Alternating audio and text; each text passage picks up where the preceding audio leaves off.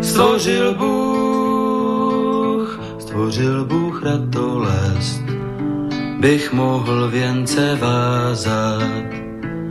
Děkuji, děkuji za bolest, jež učí mne se tázat. Děkuji, děkuji za nezdar, jenž naučí mne píly. Bych mohl, bych mohl přinést dar, byť nezbývalo síly. Děkuji, děkuji,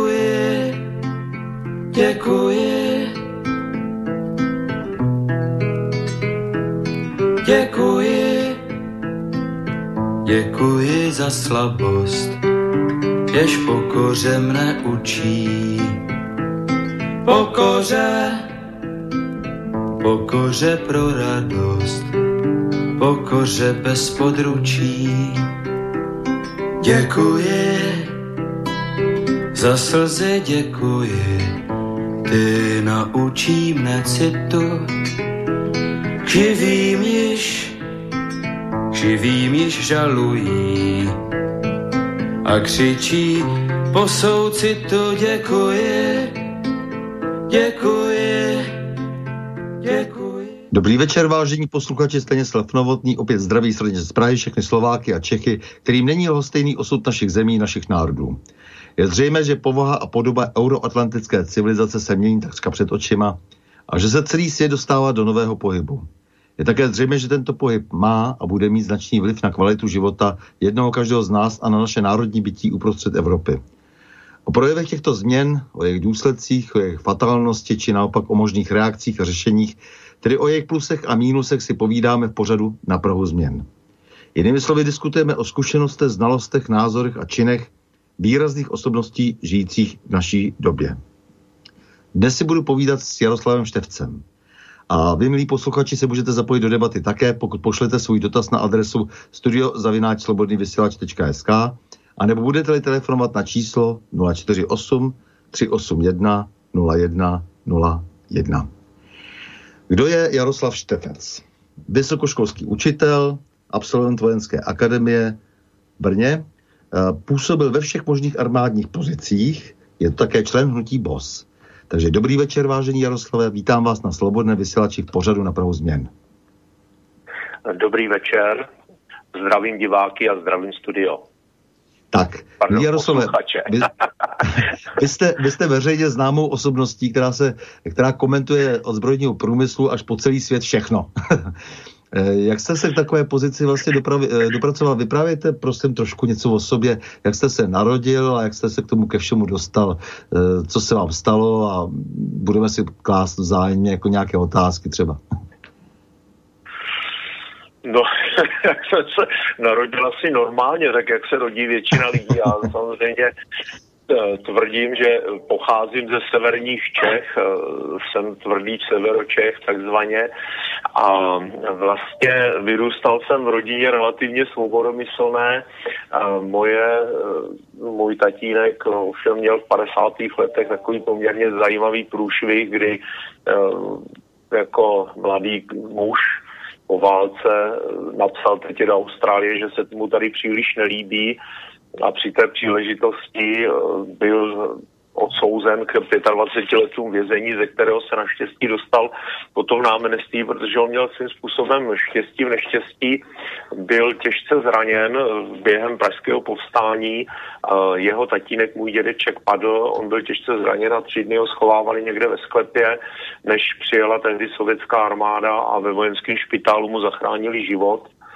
Takže to bylo takový trošičku zvláštní a já jsem díky tomu, což je velmi zajímavé, mohl, když jsem teda vystudoval průmyslovou školu a chtěl jsem jít na vysokou školu, protože jsme měli v rodině poměrně vzdělané lidi, tak vlastně jsem narazil na to, že najednou tatínek měl problémy kde si, kdysi a tak se sešla rodinná rada do, doporučili mi, abych šel studovat, abych zkusil vojenskou školu, což bylo velmi zvláštní, protože já jsem původně chtěl jít jadernou, studovat jadernou fyziku, což padlo, Aha. jaderné technologie Aha. také padlo. Měl jsem problémy se dostat dokonce i na hadrárnu do Liberce, nebo měl jsem s tím obrovský problém. A tak jsem dostal doporučení, abych zkusil vojenskou školu, tak jsem se přihlásil na vojenskou akademii, kam jsem se ku podivu dostal, což uh, jako svým způsobem mě dlouhá léta udivovalo, ale později jsem si uvědomil... Na, na takzvanou akádu, ne? Nebo jak se tomu říkalo? no, na akádu, no. no Já jsem vlastně uh, měl uh, víceméně... Uh, oni nás tam měli hned, všechny hned tak dobře pod kontrolou, Eh, já, když jsem chtěl jet později do NDR, tak jsem musel žádat 6 měsíců dopředu o povolení k výjezdu, protože jsem měl ku podivu taky prověrku přísně tajné zvláštní důležitosti, zvláštní režim utajení, protože jsem vystudoval nebo studoval jsem raketovou techniku, což v té době patřilo mezi nejutajovanější zbraně v rámci uh, tehdejší tak, Takzvané PTZD. PTZ, PTZD, ZRU ještě to bylo, protože potom už bylo jenom PTZD, MOB, což bylo mobilizační, to bylo ještě tajnější. Takže jo, jo, jo. To, mhm. tak, takhle to tam bylo poměrně dost komplikované.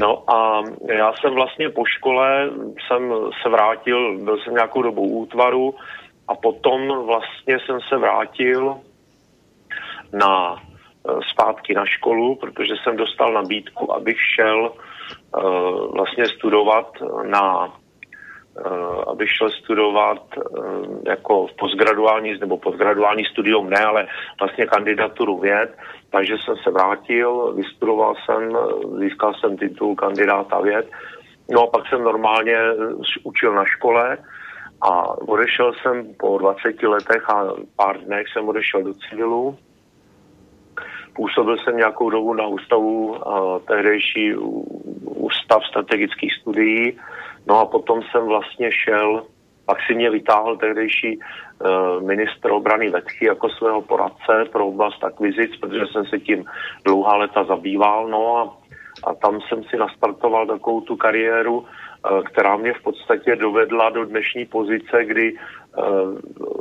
vlastně funguju téměř jako dizident za minulého režimu.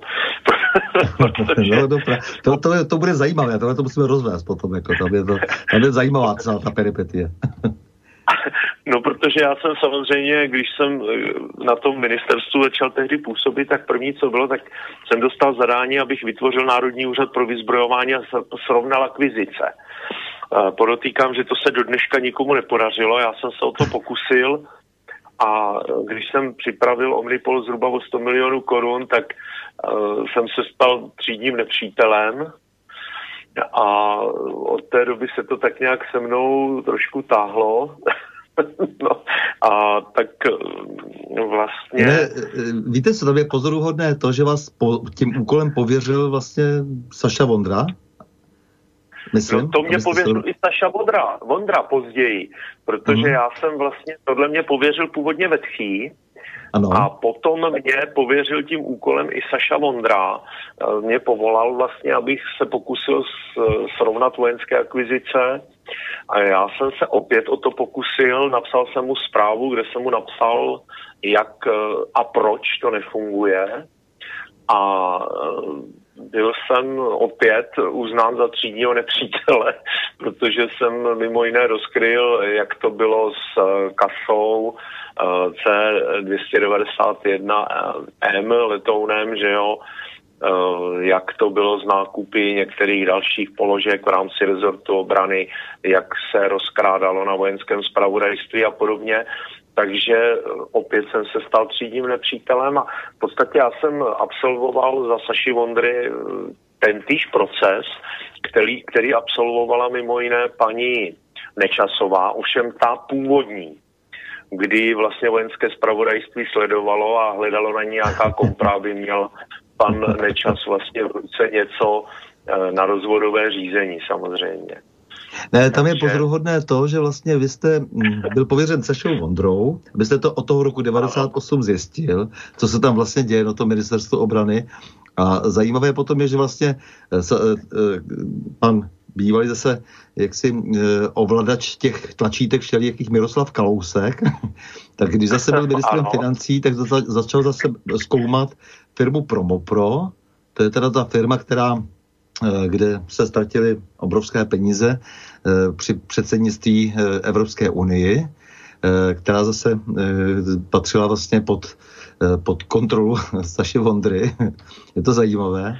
No a pak došlo ještě k obrácení Ferdiše Pištory potom, potom všem, protože najednou Miroslav Kalousek založil TOP 09 a najednou měl úplně jiné názory a ty, ty spojitosti jsou velmi zajímavé. A vy jste v tom všem se stal součástí nějaké velké hry.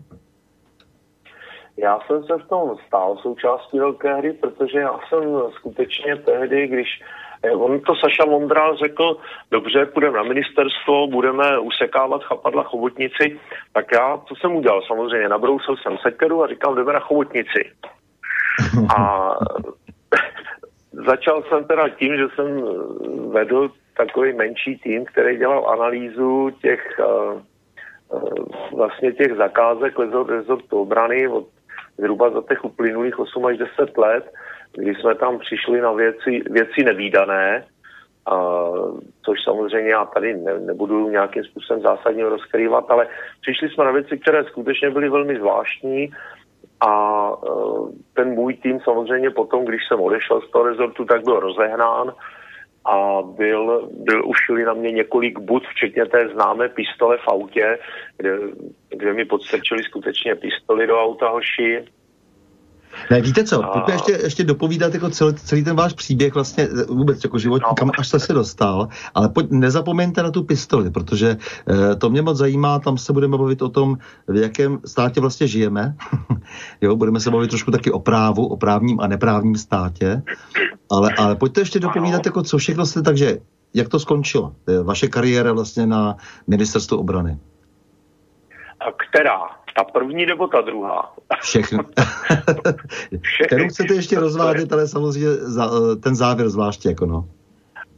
To je taková zajímavá všechny. Tak ta první vlastně skončila tím, že eh, se mě pokusili uh, tak nějak trošku obžalovat, nebo respektive pokusili se mě hodit na krk kte, uh, jakousi takovou zajímavostku,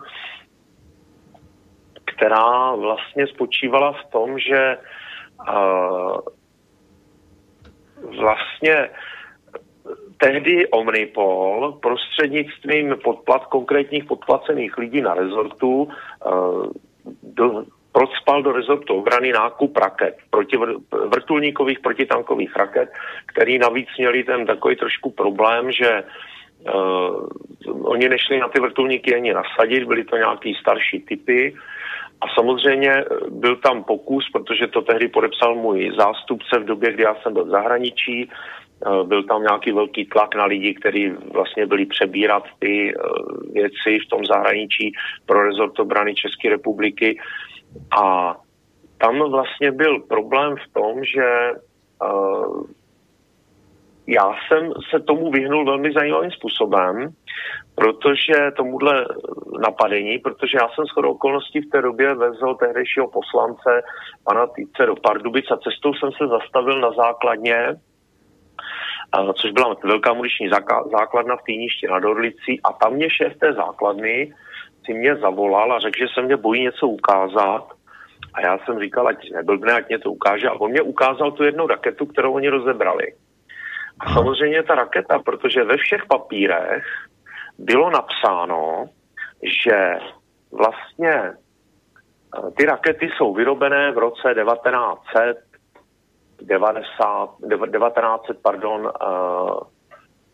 86. To znamená, že ty rakety, když se vyrobí, vloží se do pouzder, ty pouzdra se hermeticky uzavřou, oni byli, to byly vlastně jenom taková válcová pouzdra, v tom byly uložené ty rakety a v těch papírech bylo ve všech napsané, že byly vyrobené v roce 86. Ale v momentě, kdy on to rozdělal, tak já jsem ty díly viděl, těch raket, a na těch dílech, podle těch čísel, když, a já jsem to vystudoval, tak jsem věděl, že ty papíry jsou sfalšované. Okamžitě uh-huh. jsem to viděl. Aha. Jasně. Protože lidi z Omnipolu museli vědět, že, ty, že ty lidé, kteří byli jejich protěžek, což byla nějaká bulharská firma, že sfalšovali papíry uh, s pomocí nějakých lidí, uh, kteří vlastně fungovali uh, ve spolupráci tehdy s, ukrajinský, s ukrajinskou mafií nějakou. Uh-huh. Vysvětlíme ten Omnipol, protože spousta posluchačů už asi neví, co to byl Omnipol a jak se pak dostal do těch privátních rukou a tak dále. Zkuste ještě k tomu Omnipolu něco. Tak Omnipol, ten samozřejmě se stal privátní společností po roce 89, byl velmi rychle zprivatizován a vlastně využíval toho e, svých velmi dobrých znalostí trhu s vojenskou technikou. Spousta byla přes něj, šlo přes něj spousta od prodeje techniky. Vemte si, že tehdy měla armáda České, nebo tehdejší ČSLA, měla ve výzbroji více než 2000 tanků. V současné době máme nějakých 120 eh, asi 6 tanků, z nich je provozu schopných asi 8 nebo 9. No. Jasně. A, a my jsme měli v té době přes 2000 tanků, všechny byly z provozu schopné a tyto tanky samozřejmě musel někdo někam odprodat. Oni odcházeli do Afriky, do Ázie, eh, do, eh, kupovala je mimo jiné, no Georgia, což je anglicky, no takže prostě tyhle tanky šly do různých zemí a samozřejmě těm, tím hlavním, kdo byl tady v tomto zaangažován, byl Omnipol. Byly tam i výměny vrtul e, MIGu 20, MIGu tehdejší, co jsme měli 29, tak se měnili za polské vrtulníky. Údajně to byla výměna, já vím, že se v tom protočilo zhruba 30 milionů dolarů, takže ono to tak nebylo, tak, tak zadarmo zaplatila to všechno, to platila česká strana. Eh, ty firmy vykupovaly, to nebyl jenom Omnipol, ale ty firmy vykupovaly za zlomek hodnoty eh, výzbroj od armády České republiky a v podstatě za tržní hodnotu ji prodávali eh, do cizozemska. Asi takhle bych to řekl. No, tak já jenom to, abych doplnil třeba i za vás, že eh, Richard Háva, co by šéf Omnipolu, eh, byl blízkým přítelem, řeknu to eufemisticky, Miroslava Kalouska. Ano, Jo, takže aby se nám to trošku, eh, trošku, aby se to projasnilo pro posluchače, co vlastně se tady hrálo, takže... hrálo za hry. No a vy jste teda, to, dobře, jedna kauza byla tahleta, a pak, eh, nebo respektive to první a to druhé, na, naběhnutí si na meč. No a ta druhá kauza, když to bylo vlastně v rámci, eh, když jsem fungoval za pana, za pana Londry, tak eh, tam byla vlastně, tam mě, se mě pokusili hodit na krk nejdřív a vlastně tu pistoli v autě, abych nezískal prověrku, takže jsem byl prověřován, já nevím, všemi možnými institucemi. Eh, chtěl jsem prověrku na tajné, abych mohl tehdy řídit akvizice a musel jsem podepsat, eh, že budu se nechám prověřit na přísně tajné, jakoby abych tu tajnou získal a podobně. Ale podstatné bylo to, že když tohle nezabralo, tak potom tam byly nějaké podstrčené dopisy s mým eh, podpisem eh, v nějakých kauzách, protože já jsem tehdy mimo jiné přišel na to, jak se rozkrádají peníze prostřednictvím eh, LOMu, což je letecké opravný Malešice, to je dneska jeden z vojenských opravárenských podniků. A tak jsem přišel na to, jak se rozkrádají peníze, tak se mi tam pokusili jakoby podstrčit něco z toho lomu, že tam spolupracuju, že jsem napsal nějaký dopis nějaký ruský straně, což byl samozřejmě nesmysl, ale přesto mi to tehdy hodili se, a samozřejmě to podstačilo vojenský zpravodajství. Já o tom vím, jak to bylo dokonce, takže se mě pokusili v podstatě zlikvidovat, měl jsem s tím obrovské problémy, ale pak nakonec jsem to vzdál, říkám, nebudu se tady s někým hádat, zbalil jsem se a šel jsem pryč z toho rezortu, protože to už jsem viděl, že to nemá skutečně cenu. Co, co jste pak mm, prováděl? No, uh, šel jsem na soukromo, protože já jsem předtím měl firmu mezi tím rokem uh, 90, když jsem odešel z toho rezortu, respektive 91 a rokem vlastně 2000 pardon, 91, 2001 a 2010, když jsem se vrátil na poput Saši Vondry, tak jsem podnikal. Měl jsem firmu poradenskou, ehm, živil jsem lidi No a, měl, a staral jsem se vlastně o, o, o biznis a samozřejmě radil jsem firmám, které eh, vlastně dodávali pro rezort obrany nebo i do zahraničí, pomáhal jsem jim dávat dohromady systémy komunikace s armádami, připravovat ty zakázky a podobně. Takže to byl můj job, kterým jsem se zabýval až do toho roku 2010. A když jsem vlastně odešel po tom roce zase z toho rezortu, po tom roce 2010, tak jsem se k tomu vrátil částečně. No a vlastně Dneska sice jsem formálně papírově v důchodu, ale funguji jako uh, generální ředitel česko-izraelské firmy, která tady zastupuje zájmy něko, některých uh, izraelských konkrétních uh, podniků, jako výrobních státních podniků, které se zabývají výrobou komponentů pro uh, vojenskou techniku. Nemáte v té souvislosti pocit, že stát si neváží lidí, kteří něco umějí, že jako naprosto, nejsme tak velký stát zase, že naprosto vlastně nesvědomitě jako se zbavuje odborníků, kteří samozřejmě potom působí dál v nějakých jiných zájmech. Eh, že je to špatně? Nemáte ten pocit? No, uh, víte, to je taková zajímavost, protože svého času pan už zmiňovaný tady premiér Nečas se zmínil, když etabloval svého vlastně na, na poput teda tehdejší své přítelkyně paní Nečasové, když etabloval pana tehdejšího vlastně šéfa vojenského spravodajství na post šéfa státních hmotných rezerv, tak říkal, že přeci Česká republika se nemůže zbavovat lidí, kteří znají její tajemství, kteří umí něco. Samozřejmě ten člověk vlastně sbíral kompra na jeho manželku předtím a sbíral kompra i na mě nebo na další lidi, o kterých já vím. Dělali to stejně s, s, vlastně tím samým připitomnělým způsobem, uh, sledováním, na který si najímali externí firmy a podobně. No a ten tehdy říkal tohle, to znamená, stát by se neměl zbavovat lidí, které znají jeho tajemství, něco vědí a podobně, ale v našem případě to funguje úplně jinak. A samozřejmě jsou tady lidi, kteří potřebují, aby v tom státním systému fungovali skutečně blbci a lidi, kteří jsou ochotní odkývat jakékoliv rozkrádání, ke kterému tam dochází, e, tomu systému nerozumí, neví, o co jde, nebo jsou ochotní ty věci přikrývat za příslušný bakšíš.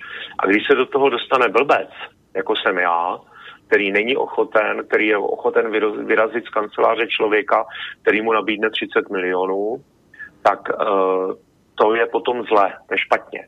To je to špatně pro systém. Je to sice špatný pro Českou republiku, ale je to i, ten, i špatný pro ten systém rozkrádání. Takže v konečném důsledku jste mezi dvěma mlínskými kameny a ten systém vás se mele. Hmm. No jasně, ale, ale, ale potom ty důsledky jsou pro ten stát ještě horší, protože pochopitelně všichni potom mají zlost nějakou, že jo, a dejme tomu, jdou do konfliktu, že jo, zase. Nebo respektive, jak, jak říkám, slouží zase jako někomu jinému, ale což se nedá vůbec jako divit, že jo, těm lidem. No tak samozřejmě, protože ono svým způsobem uh, je zajímavý, to nikoho nezajímá jo, vlastně, protože lidi se nestarají o ten, co se v tom státě děje, tak nějak to přijímají, jak to jde a ten systém si v poklidu funguje a vlastně v momentě, kdy skutečně se tomu systému postavíte, tak vás to semele. Mm. No a jak je to s tou Masadou? Vy jste ještě, jako, jako to, to, je, to je prostě taková věc v poslední době, které se věnujete? Tak eh, Masada to je, uh, požádal mě vlastně její majitel, se kterým se dlouhá léta znám, což je mimochodem jeden z největších odborníků na oblast bezpečnosti, uh, i když je Izraelec, má české občanství, dlouhá léta žije v České republice, uh, umí do, velmi dobře česky a považuji ho za jednoho z nejlepších bezpečnostních expertů, kterého znám. Mm-hmm. Takže uh, ten mě požádal svého času, jestli bych mu nepomohl tuhle tu firmu rozjet, takže já jsem řekl ano, jsem ochoten, můžeme se domluvit, já nastartuju a v současné době vlastně máme firmu, která má tři divize a nějakým způsobem funguje, etabluje se na trhu v České republice v oblasti bezpečnosti, ověřujeme si tady izraelské postupy a jejich využití právě pro, ve prospěch bezpečnosti České republiky. Uh-huh. A to je něco, co si myslíte, že se potom dá prakticky, prakticky použít vlastně pro každého občana, že? protože eh, ten eh, David, který vlastně vlastní tu eh, firmu, tak, tak jak sám říká vždycky, já umím udělat z každého baráku jako do několika minut pevnost. No, to umí, to uznávám, ale on není, on není odborník jenom tady na tohle, jako udělání baráku z pevnosti, ale on vlastně rozumí tomu, čemu on sám říká národní bezpečnost, to znamená, jakým způsobem organizovat eh, bezpečnostní systém třeba v rámci České republiky. Vidí, co je tady špatně. Říká, hele, eh, před 20 lety jsme byli v Izraeli ve stejné situaci, jako jste tady vy dneska. Tam bylo bezpečno, nebylo tam v podstatě problémy žádný a za těch 20 let se to strašným způsobem zhoršilo, jenomže my jsme na to dokázali zareagovat a dokážeme si tam udržet pořádek. Jo? Kdežto vás to teprve čeká a je dobrý, když, bylo by dobrý, kdybyste prostě se zabývali i tou prevencí trochu, jo? Takže eh, na to konto se bavíme na této úrovni, kdy on skutečně dokáže říct, hele, tohle je špatně, sakra, proč to děláte, jo? Že se to dá dělat úplně jinak, prevence je hlavní a tak dále. Což tady když to vidím dneska, co se tady děje z těch bezpečnostní oblasti, ať už je to armáda nebo policie, tak to je fakt hrůza. No, tak ono je důležité, abychom uměli propojit eh, ty systémy, eh, které jsou opravdu funkční, protože například si uvědomuju, jak, se, jak si málo uvědomujeme, eh, že ta republika je závislá ještě víc na té policii, než, byl, než byla dřív v minulosti a bohužel armáda se zmenšila takže tak trošku jako je to marginální věc dnes v té naší bezpečnostní politice a to mě, mě to osobně dost teda trápí. Velmi obtížně použitelná. Vy jste velký odborník, takže já doufám, že se budeme potom ještě dlouho povídat o, e, o našem zbrojním průmyslu, o armádě, o jejím smyslu, o jejím významu. No, e, je pravda, že armáda České republiky, takhle já tvrdím, že Česká republika nemá armádu. Jsem mm-hmm. ochoten to doložit na konkrétních, na konkrétních důkazech, které existují a jsou e, dostupné samozřejmě, protože armáda je nějakým způsobem definovaná jako smlouva mezi státem a občany. A tady žádná smlouva neexistuje. Ta zanikla v roce 2005, když byla zrušena základní vojenská služba.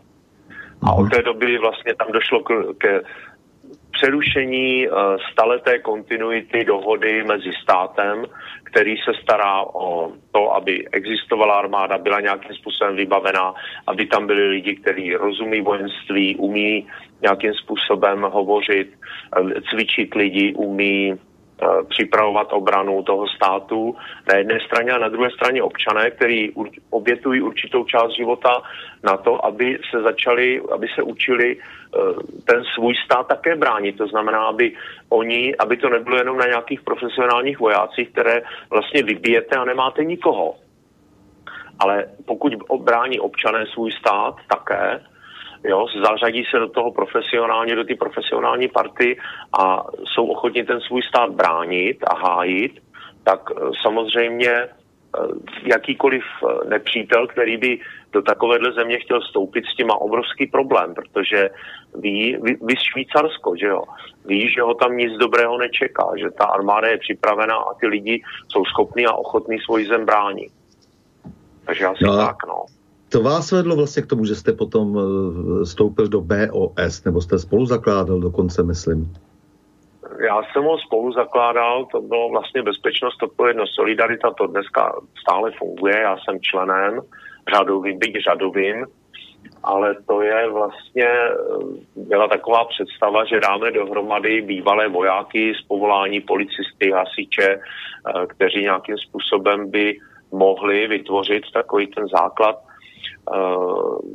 vlastně strany, která se bude zabývat eh, bezpečností, obranou a podobně. Protože vlastně tenhle stát nic takového nemá. A ono, když si vezmete to, čemu se říká Maslowova pyramida základních lidských potřeb, tak mm-hmm. ta potřeba bezpečnosti je úplně v těch základech. Jo, ten jo, základ jo, toho, aby ten člověk, aby člověk mohl cokoliv rozvíjet, aby se mohl o něco starat, aby viděl nějakou budoucnost, tak je v tom, že se musí cítit bezpečně. A nemůže cítit nejistotu, nemůže cítit to, že ten stát prostě selhává, nebo že selhává nějaký systém, ve kterém on existuje a chtěl by existovat, takže ten systém na něj kašle a že není schopen se mu, mu zajistit ani základní, ani ty základní atributy bezpečnosti, jako je uh, ochrana před lumpy, uh, základní potraviny a, a ochranu jeho základního majetku. A když někde bydlí, tak aby tam prostě ne, nebo kdokoliv přijít a vyhodit ho tam tak, aby si mohl koupit jídlo, který se někde vypěstuje, nebo aby si ho sám mohl vypěstovat. A samozřejmě, aby v případě potřeby se za něj někdo postavil, nějaká policie, soudy a případně, když bude velký průšvih, tak aby pomohla ta armáda. A to je problém, že tento stát, jak prokázala třeba ta koronavirová pandemie, tak Česká republika na to připravená není. Uh-huh. A ta bezpečnost se dostává do popředí dneska. A vlastně nik, není nikdo, kdo by se jí nějak opravdu chopil. S tou bezpečností, e, jako je to, je to vlastně tak, že to je samozřejmě základní atribut státu. Stát existuje, když je bezpečný. Stát vždycky musel mít, e, garantovat obranu jakéhokoliv společenství, které vytvořilo státní útvar. E, já, my jsme úplně vlastně narušili všechny ty principy staré státní. No, eh, to je pravda, protože dneska vlastně my jsme v situaci, kdy uh, takhle, já jenom ještě se vrátím k té armádě. Ptal se mě nedávno je nějaký, já to, co teď přesně nevím, to bylo v rádiu někde, v normálním rádiu, ptal se mě tam uh, ten člověk, se kterým jsem hovořil, ten moderátor, jak dlouho by se armáda České republiky bránila takové armádě, jako je ruská, kdyby se rozhodla přejít přes naše území. Ono teda z mého pohledu je dneska daleko větší pravděpodobnost, že přes naše území bude pochodovat turecká armáda, nikoli ruská. Jo? Mm-hmm. Ale já jsem říkal, víte, to je problém. Já jsem říkal, ať by to byla armáda ruská, turecká nebo ta americká. Kdyby se takováhle armáda rozhodla přejít přes území České republiky, tak českou armádu vůbec nezaznamená. Mhm, jasně. V podstatě by si ani nepovšimli. Jo. To americká už přece uh, chodí, že jo? Ta tady chodí e, různě, jak se jí zlíbí. jo, takže oni by vlastně přes nás přetáhli a ztráty, které by naše armáda způsobily, by, eh, způsobily by byla zhruba někde na úrovni těch, eh, té statistické chyby, která vzniká tím, když jsou obrovský přesuny vojsk, tak samozřejmě tučí on padne někdo z vlaku, pod vlak, z auta, usne, narazí do stromů, eh, zabijou se lidi, tak zhruba asi na tyhle úrovně by byly ty ztráty, kterými bychom byli schopni podobné armádě způsobit. A je tam samozřejmě i problém toho, že ačkoliv dneska se mluví o tom, že uh, základem je uh, nějaký ten, ta, ta smlouva, kterou máme v rámci NATO, uh, nikde tam neplyne povinnost, že nám je povinen někdo pomoct. No, já si vzpomínám jako samozřejmě na tu kauzu, na, na tu událost v táboře, kdy Škodovka zastavila naše obrněné vozy. No, vidíte, to je přesně ono, protože ačkoliv ta armáda je profesionální, tak ty lidi se v ní profesionálně nechovají. Oni se, se chovají jako frajeři, respektive nejsou vycvičeni k tomu, aby dodržovali, dodržovali ta základní pravidla, že vozidla jedou od sebe 50 metrů, uh, sledují se řidič a velitel vozu jsou povinni sledovat provoz před sebou. Kdyby to dodržovali, tak jedna o Felicie, která tam zabrzdí, tak by nemohla způsobit poškození pěti vozidel, který jeli jedno na druhém samozřejmě. Jo? Protože mhm. těm klukům nik, nikdo nevysvětlil, nikdo jim neřekl, ale budete se učit jezdit 50 metrů od sebe. Jo? Takže maximálně by byla nabouraná ta Felicie, ale nebylo by rozbitých pět pandurů. Mám pocit, jo, mám pocit, že už dokonce i ten poslední je opravený, ale jistý si tím nejsem. Mm-hmm. po té době. je to tak trošku jako s tou dálnicí D1, ne? po které často jezdím, eh, tak když je tam teď těch na 100 kilometrech je pět desetikilometrových úseků, které se dali těm firmám, aby tam dělali, co chtěli, nebo ty Eurovy, že, která to má opravit. Nikdo samozřejmě tam v podstatě nepracuje, ale mají, má pohodlí ta firma, e, tak asi stejným způsobem probíhají i ty opravy těch pandurů. Asi tak. Eh, pokud vím, tak na ty náhradní díly se čekalo, eh, to je, jak je to dlouho, co se to stalo, tři nebo čtyři roky. Tak eh, teď, teď teprve vlastně, myslím, letos přišly ty náhradní díly, takže snad teprve teď spravili ten um, vlastně ten nejvíc poškozený, který byl skutečně nějakým způsobem pochroumaný, byl tam prasklý pancíř a podobně, takže kdy Proberme trošku ty, ty, ty zakázky vůbec, protože tohle je třeba mimořádně zajímavá věc, ty pandury, eh, sliby, které tady byly a pak na nějakých, eh, na nějakých starých podvozcích prostě se vlastně něco postaví někde jinde, přestože máme svoji Tatru, tam měli bychom to dělat tam sami, měli bychom podporovat vlastní výrobu, vlastní zbrojní průmysl. Co, co to bylo vůbec za zakázku tohleto?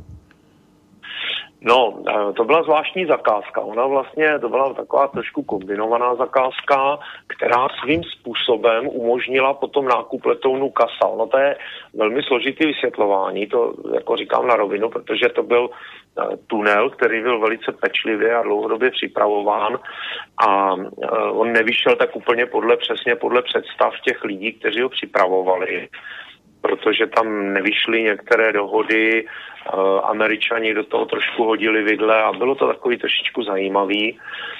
A je to uh, prostě uh, takhle. Samozřejmě ty pandury, tak jak jsme je koupili tehdy za mohutného vyvolávání pana tehdejšího ministra Bartáka, který tam veřejně prohlašoval, byl se v prsa, že čeští vojáci přeci si vlastně mohou dovolit a, a také má jim být dopřáno, aby jezdili Mercedesy, jo, co by jezdili Škodovkami. Já jsem naprosto opačného názoru, myslím si, že se mělo koupit něco, co je opravdu Škodovka, protože Česká republika jako chudej stát si může dovolit Škodovky, ale nemůže si dovolit Mercedesy z jednoho prostého důvodu. I když si je koupí, nebude mít na jejich údržbu, protože náhradní díly na Mercedesy jsou sakra drahé. Zvlášť při těch smlouvách, které tady existují, na dodávky náhradních dílů, na ty pandury a na jejich logistiku, protože eh, firmy, které prodávají armádě, vydělávají nikoliv na eh, té samotné technice. Na té vydělají taky samozřejmě. Ale vydělají především na logistice, to znamená údržba, opravy, ty jsou dlouhodobé. A když koupíte něco, jako je pandur, tak to, za co ho koupíte, je zhruba 30% ceny. Mm-hmm. Ale logistika, když vlastně vezmete 100%, tak 70% vrazíte dalších 70% do jeho logistiky během životnosti, která je plánovaná, dejme tomu, na 20 let. Takže má, máte na 20 let vystaráno, že vlastně každý rok vám plynou uh, peníze z uh, nasmlouvané údržby, z náhradních dílů a tak dále. No, ale e, mě na to opravdu zajímá to, že nejsme schopni podpořit vlastně sami sebe že jenom zaprvé ta své vole je strašlivá, jako na, na, těch, na těch úřadech, ale jenom prostě eh, ty peníze vydáváme někam jinam, někomu jinému, cizím firmám, nadnárodním firmám, eh, ještě navíc po, pod velkým politickým tlakem, což je patrné. No, eh, samozřejmě tady ta, víte, ono to, to domlouvání těch šeftů probíhá na úrovni Prostě tam do toho vstupují politici, vstupují do toho lobbysté v první fázi a lidé, kteří ty lobbysty pověřují konkrétními jednáními, zájmové skupiny, finanční většinou. Tyto dvě skupiny, to znamená lobbysté a politici, ovlivňují lidi na ministerstvu obrany a na generálním štábu. A jsou firmy, které si, které, které si tyto lidi na těchto pozicích konkrétním způsobem platí. A platí si je samozřejmě tak, že ono to nepoznáte na první pohled. Dneska se to nedělá tak, že by tam někdo přišel s kufrem, ve kterém by měl, tři, ve kterém by měl 30 milionů. Dělá se to samozřejmě šikovně. Ale ti lidé vědí, že když se povede dobrý kšeft, oni pak odejdou z armády, mají vystaráno. Mm-hmm. Ať už je to, co je to. Mě vždycky jenom zajímá, jak ty lidi potom třeba politicky otočí, protože se nějaká věc stala, jak jste tam něco vyšetřoval, jiní vyšetřují, něco někde je, jsou tam někde nahromaděné eh, nahro, papíry, že jo, jsou tam prostě někde nějaký stohy materiálu na, na různý lidi a najednou vidíte, že ten člověk jedná úplně jinak. Takže teď, když jste říkal pandury, no tak si vzpomínám samozřejmě na eh, nejmenovaného premiéra pana Toplánka, jak najednou se začal chovat úplně jinak a na jeho lobbystu. No, ono, eh, to je přesně ono. Víte, ono tak eh, tam existuje ta kontinuita je daná prostě politikou a lidmi, kteří se v ní pohybují. Čili konkrétní politické strany měly dlouho, dlouhá léta konkrétní profity ze spolupráce s konkrétními firmami, to se vytvoř, tam, na tom ministerstvu se vytvořila kon, taková eh, krásná idylka, respektive na těchto vazbách, kdy v podstatě byli schvalováni na konkrétní pozice lidi, kteří byli ochotní uh, se zapojit takzvaně. Jo. Jasně. A lidé, kteří nebyli ochotní se zapojit, tak ty prostě uh, šli z kola ven. Uh-huh. Bez ohledu na to, be, bez ohledu, a když se dneska podíváte, tak ta armáda je vybavená eh, technikou, výzbrojí, která je skutečně obrovským pelmelem. Oni, ono, my vlastně dneska máme dvě armády. Ta jedna to je ta elitní, která má právo jezdit do zahraničí a tam uh, v podstatě, já nebudu říkat přesně, co se tam děje, ale rozhodně se tam neučí uh, dá, tam pomáhat vlastně místním vesničanům pěstovat krávy. Jo? Tam jsou, ty lidi tam jedou a učí se tam sice samozřejmě hlídat některé prostory, ale učí se tam zabíjet a učí se tam regulérně uh, prostě bojovat. Jo? Mm-hmm. A učí se tam, uh, učí se tam toho, tomu, že jsou příslušníci NATO v první řadě, nikoli příslušníci armády České republiky. A to je ta první armáda, ta elitní. A pak je armáda, která je tady v České republice. A hodně z těch příslušníků ty armády, která je tady v České republice, stará se o ty tanky a o tu zastarávající bývalou sovětskou výzbroj a tak dále a snaží se je s nasazením života udržet v provozu, tak ta armáda bez náhradních dílů s mizerným vybavením, tak ta armáda prostě je tady u nás a to je popelka. Jo? Mm-hmm. Já vím, že třeba eh, stávající náčelník generálního štábu a za tomu teda budíš česta sláva se v tom snaží hodně změnit. Ale zase je pořád limitovaný těmi politickými rozhodnutí, těmi lobbysty, protože to, co se děje skutečně na tom eh, rezortu, my nakupujeme tu techniku jednak skutečně pelmel a jednak kupujeme ši- za šílené ceny. Třeba dokážeme protiletadlové rakety, který Venezuela koupí za konkrétní cenu. Venezuela není členem ani Evropské unie, ani NATO a přesto od Švédska dokáže koupit rakety, kompletní teda sadu protiletadlových odpalovacích zařízení a raket v konkrétním složení 2,63 krát levněji než Česká republika ze Švédska. Země, která má pověst, že jaksi je vrcholem korupce. A, no ano, a přesto to koupí 2,63 krát levněji než Česká republika. To jsem spočítal, že já jsem se k těm informacím o těch cenách a o, o, těch, o té zakázce dostal, protože samozřejmě si platím přístupy na konkrétní servery, kde jsou tyto informace dostupné, to jsou placené servery a tam jsem se tyto věci měl možnost dozvědět prostě. Mm-hmm. No, Takže... A, a ta výzbroj, jako říkáte, pel-mel, takže aby jsme to přeložili lidem, že to je prostě každý pes e, jiná ves, že, jo? Že, to, že vlastně ty systémy musí být nějak kompatibilní a to je vždycky problém přece, eh, protože musíte vždycky nastavit, nastavit celý ten systém eh, na to, s kým chcete spolupracovat, s kým jste se dohod, s kým máte smlouvy, že jo? třeba s armádami na to. Já vám to řeknu asi takhle.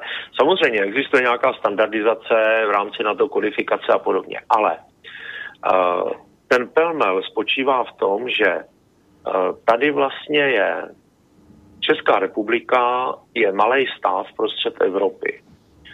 Když by se chtěl nějakým způsobem bránit proti konkrétním rizikům, která dneska kolem nás existují, tak tato rizika samozřejmě mají konkrétní uh, obsah. To znamená, ať už je to uh, utečenecká krize, běženecká tedy, že jo, dneska ta ilegální migrace, ať už to je uh, nějaké, nějaký ten uh, já nevím, covid, anebo ať to jsou prostě nějaké přírodní katastrofy, tak ta Česká republika by měla mít uh, nějakým způsobem toto analyzované a měla by, její armáda by měla být vy, vy, vlastně vybavená na to, aby byla schopna eliminovat rizika nebo prostě pomáhat v momentě, kdy dojde například k záplavám, které hrozí uh, vyplavením chemikálií tamhle z Neratovic a podobně.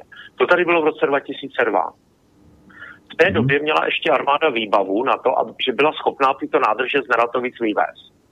Dneska už je nemá. Prodala je, prodala to. Mm-hmm. Jo, konkrétnímu zájemci prodala to, část je tady u nás uložená v České republice, něco si koupili hasiči, který jakoby převzali v tomto úlohu armády a zbytek se vyvezl a rozprodal do zahraničí. Česká armáda tu, vlast, tu schopnost ztratila. Ztratila vycvičený lidi, kteří s tím uměli zacházet a ztratila tu schopnost vůbec tuto operaci provádět. A takhle postupně eh, ztrácí vlastně ta armáda schopnosti a ztrácí techniku, která je schopná skutečně účinně fungovat. Prodali jsme raketomety, zbavili jsme se raketometů, což je nejúčinnější zbraň proti konkrétním útokům ozbrojených hord a davů, které by útočily na Českou republiku zvenčí. Nemyslím tím teď, myslím tím teď i normálně regulární armádu, ale mluvím o konkrétních ozbrojených hordách, které se k nám můžou skutečně zvenku dneska hrnout. Hmm, ano. A snažíme se zbavit vrtulníku Mi-35, což je nejúčinnější z, vlastně uh, prostředek letectva dneska pro boj. A těch se zbavujeme a kupujeme si místo nich americké vrtulníky, které jsou speciálně vyvinuty pro námořní pěchotu. Americkou. A my nemáme námořní pěchotu, my nemáme ani to pitomí moře. Takže to jsou takové ty věci, jak říkám, ano, my jsme vybavovaný pelmel, ale jsme vybavovaný technikou, která není technikou malého státu a není přínosná pro obrany schopnost a bezpečnost České republiky. Takže jenom pomáháme k nějakému kšeftu, eh, kohokoliv, to znamená, jako v tomto případě třeba, jak já vždycky rád s oblibou říkám, vylepšujeme e, vlastně e, zahraničí obchodní bilanci Spojených států. Ano, my, my totiž ty peníze vyvážíme, protože místo toho, co bychom investovali do, vlastního, do vlastní výroby, do vlastního vývoje, spoustu věcí umíme sami. Uměli jsme stavit, my jsme stavili tanky, dokonce aerovodochody byly časy, kdy vyrobilo za rok víc než tisíc letadel. A to nebyly jenom nějaký takový uh, poletovátka, to byly skutečně uh, vlastně v té době jedna třetina pilotů prakticky, nebo všichni piloti v rámci Varšavské smlouvy trénovali na našich delfínech a později albatrosech. A to aerovodochody to bylo schopný vyrobit. A potom najednou nebylo schopný během pěti let vyrobit blbých 70 letadel. L-159. Jo, Takže dobře, když to skrneme, tak ta armáda je teda hm, jako opravdu expediční, akorát jako nějak funguje dobře docela v těch eh, misích. Funguje tam aspoň těch misích, byť jsou mi proti srsti většinou ty mise, ale, ale jak, jak působí, jak, jak, jak, jak, jak, jak, jak na to máte názor? Takhle, oni Češi byli vždycky dobří vojáci. Uh-huh. I v těch misích fungujeme dobře ať už si vezmu, no, vždycky dokázali dosáhnout svého. Za první světové války, za druhý, za druhý světové války, vždyť nejlepší piloti, kteří vůbec byli za ty druhé světové války, třeba v bitvě o Anglii, stíhači, byli Češi a Poláci. Jo? Britové nebyli tak dobří piloti a bojovníci. Takže naši vojáci, jako když si vezmu toho vojáka jako člověka, který je někam vyslaný, tam se má nějakým způsobem chovat, jsou to inteligentní kluci relativně, jsou schopni se tam nějakým způsobem chovat rozumně, naučí se jazyk, naučí se toho vojenského řemesla, který je potřeba na ty mise, ale to je všechno, pak se vrátí do České republiky a tady to neuplatní vlastně, oni říkají, ano, potřebujeme vycvičený vojáky, ale my nepotřebujeme vojáky vycvičený v Afganistánu. My potřebujeme vojáky, kteří budou schopni bránit Českou republiku tady. Mm-hmm. A ty kluci, kteří jsou v tom Afganistánu, když si dělali psychologické průzkumy, sociální a psychologické průzkumy, tak se ukázalo, že oni nemají moc zájem bránit Českou republiku v České republice. Čím to je? Dělají to jenom pro prachy, nebo jak to vlastně celé je? Jo? Jako, jaká ta mentalita je v těch e, misích? E, protože odměry jsou poměrně značné, trošku působíme jako mm, kolonizátoři a nabíháme si naprosto zbytečně, děláme něco, co nám není vůbec vlastní a přesto jako se, z toho nějak ty lidi účastní. E, čím to je? No, no to je tím, že ty kluci, který takhle jezdí ven, je v nich pěstovaný takový pocit toho, ty výjimečnosti. Oni se o to perou, to je tvrdý boj se dostat do toho zahraničí, eh, je potom obrovská poptávka, samozřejmě podlízají těm velitelům, vyžaduje to určitý morální vlastnosti, aby se člověk tímhle způsobem byl schopen chovat, i když samozřejmě ne vždycky. Jo. Mm-hmm. Někteří lidi jsou opravdu dobří vojáci a jsou schopni tady v těch týmech opravdu působit rozumně jako integrátoři, jsou to dobří velitele a podobně, ti se tam dostanou a potom se tam udrží nějakou dobu.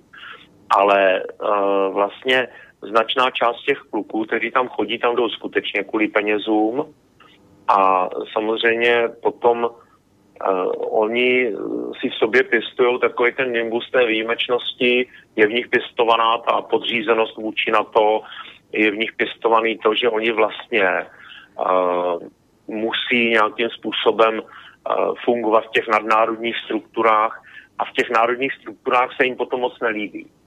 Když musí být doma, poslouchat tady a něco tady řešit. Protože oni jsou ta elitní část.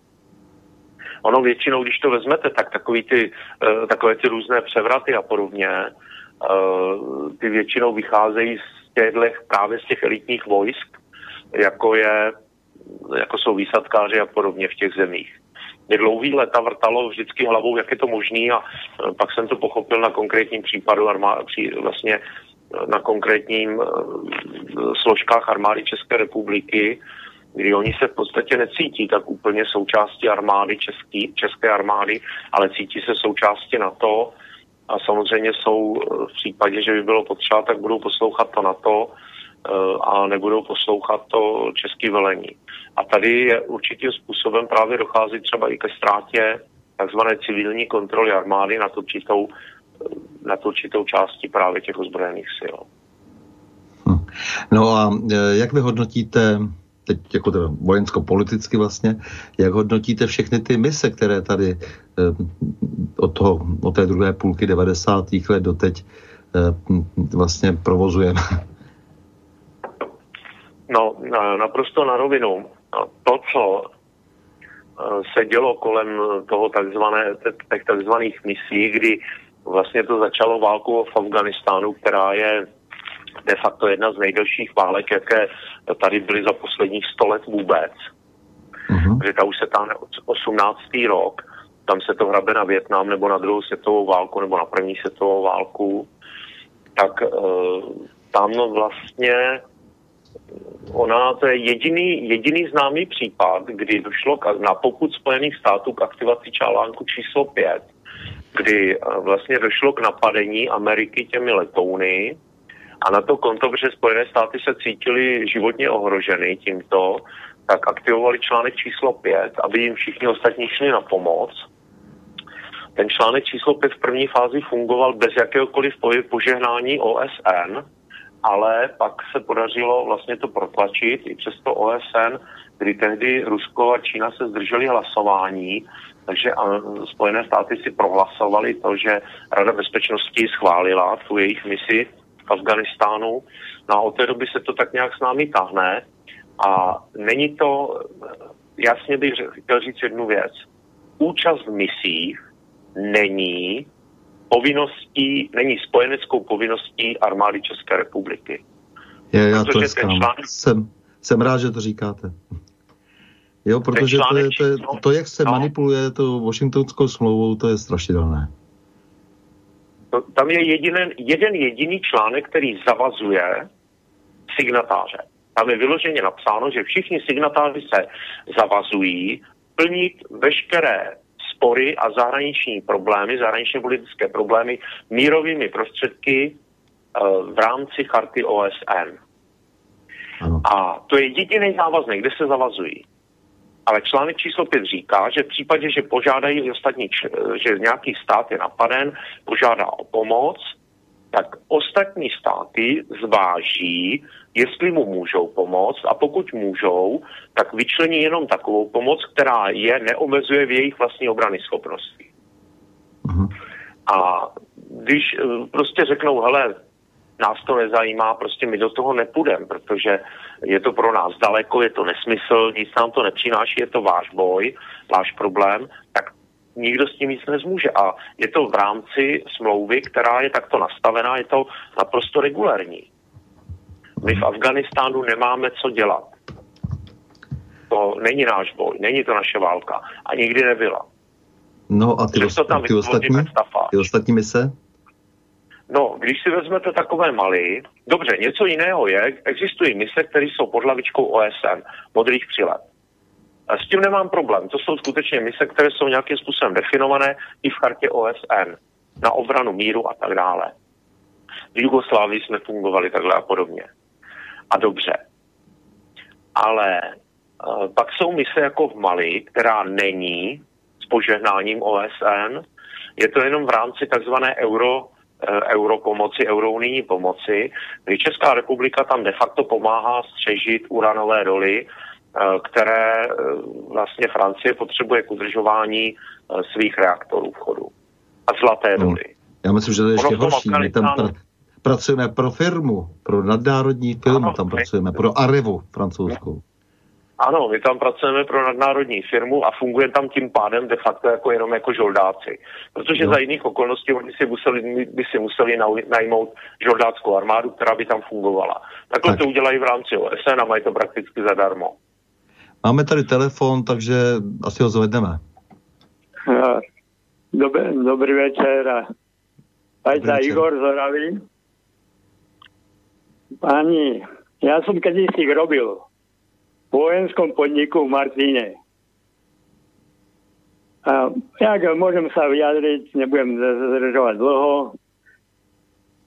Bolo to v 75. O, v 75. som sa vrátil, aj rok pre, pred vojnou som robil, alebo necelý rok, ale potom po vojne dva roky skoro. Um, tanky, ja vám iba tak poviem, tanky sme mali uh, vtedy špič, uh, špičkové, lebo sa umožnilo, ako, že mohol uh, náš tank strieľať za pohybu. V tej dobe sa uh, všetké, lebo uh, prebehla tzv. tá uh, izraelsko-arabská vojna, alebo také čo, tak uh, išiel tam odbyt. Tak sa stiahovali všetky tanky z NZ sa stiahovali, lebo Martin nestačil vyrábať. Ja vám, uh, ja vám poviem, robilo sa mesačne 100 vozov, ale potom, keď nastal ten problém, tam Izrael a Arabi, tak sa robilo mesačne 300 vozov. Nemohli robiť, mesačne sme mohli mať na časov 1200, ne 1200 hodín, ale sa mi zdá, že ročne 1200 hodín. Ste mohli robiť 16 hodín denne celý mesiac. A jedna vec, tu sa nastala chyba po 89. My jednoducho technicky, ako Československo, bolo na, špi, na špici v technike. Ja, e, nie je, že ja vám niečo poviem. Prišiel Nemec, ja som uh, robil potom uh, v týmto uh, na Nové Uti. Prišiel Nemec, mladý chlapec, tak starý ako ja vtedy, ja som mal nejakých 23 alebo 24 a on mal taký možno 25-26. Menil uh, prásknú... Ja poprosím otázku, aby ste to trošku skonkretizoval. No, ale chcem vám povedať, prásknul kompresor, uh, nemecký, ako vysokopecný, skriňa. Jo, uh, tak to, jednoducho to tento ano. chlapec nemecký vedel perfektne česky. Viete prečo? Kvôli tomu oni sa museli, Nemci normálne sa museli učiť. Jeden slovanský jazyk, keď nastúpil na strednú školu jasne. Kvôli tomu, aby nestratili trhy. Tak, takže já poprosím už o reakci. A. To reakci, zkrátka, jednoducho, my sme vyvážali celkové, ako strojárenské celky, fabriky celé sme vyvážali.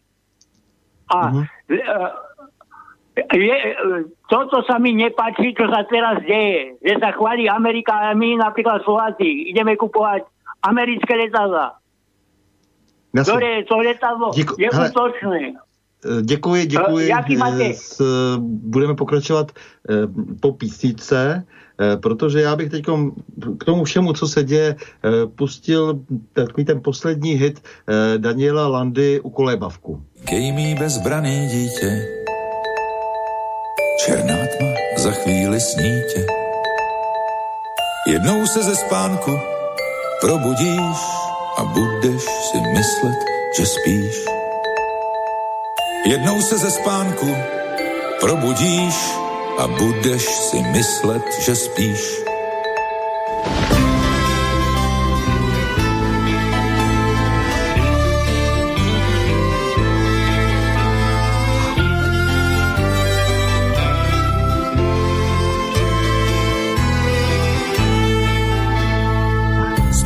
A počítej ovce.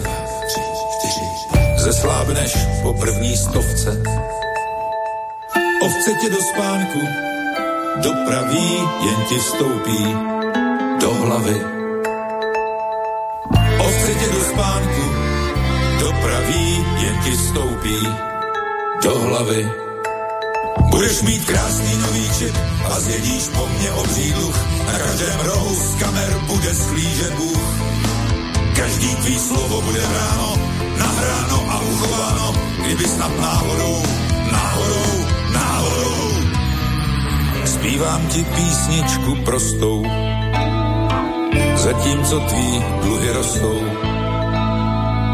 Budeš jen číslo a to bude fér, určí ho program Lucifer. Budeš jen číslo a to bude fér, určí ho program Lucifer. Číslo je správně bezpohlavní, neutrální a to je hlavní.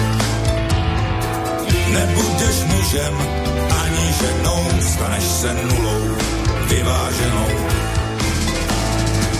Nebudeš mužem ani ženou, staneš se nulou, vyváženou.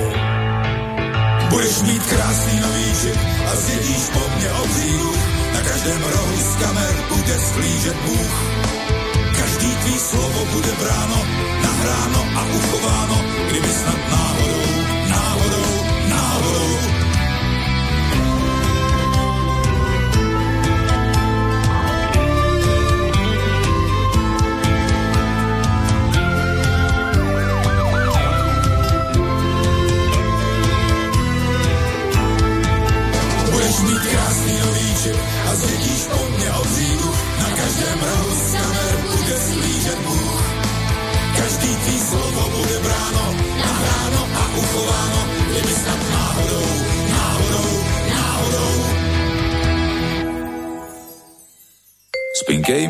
bezbraný dítě, černá tma za chvíli snítě.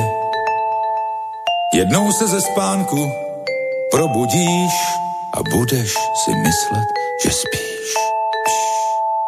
Tak, na změn s Jaroslavem Števcem. Jaroslav, předtím tady byl nějaký hovor, e, chcete ho nějak komentovat? Hmm. Ono tam, samozřejmě tam bylo spousta, ten pán nakousl spoustu věcí, ale jako nevím, eh, co k tomu, co k tomu dodat, protože vidím, že Sloven, vím, že Slovensko je v podstatě ve stejné situaci jako Česká republika, protože eh, třeba Slovensko si teď bude kupovat F-16, hm, což jsou letouny relativně zastaralé, stejně tak jako ty vrtulníky, které si kupujeme my.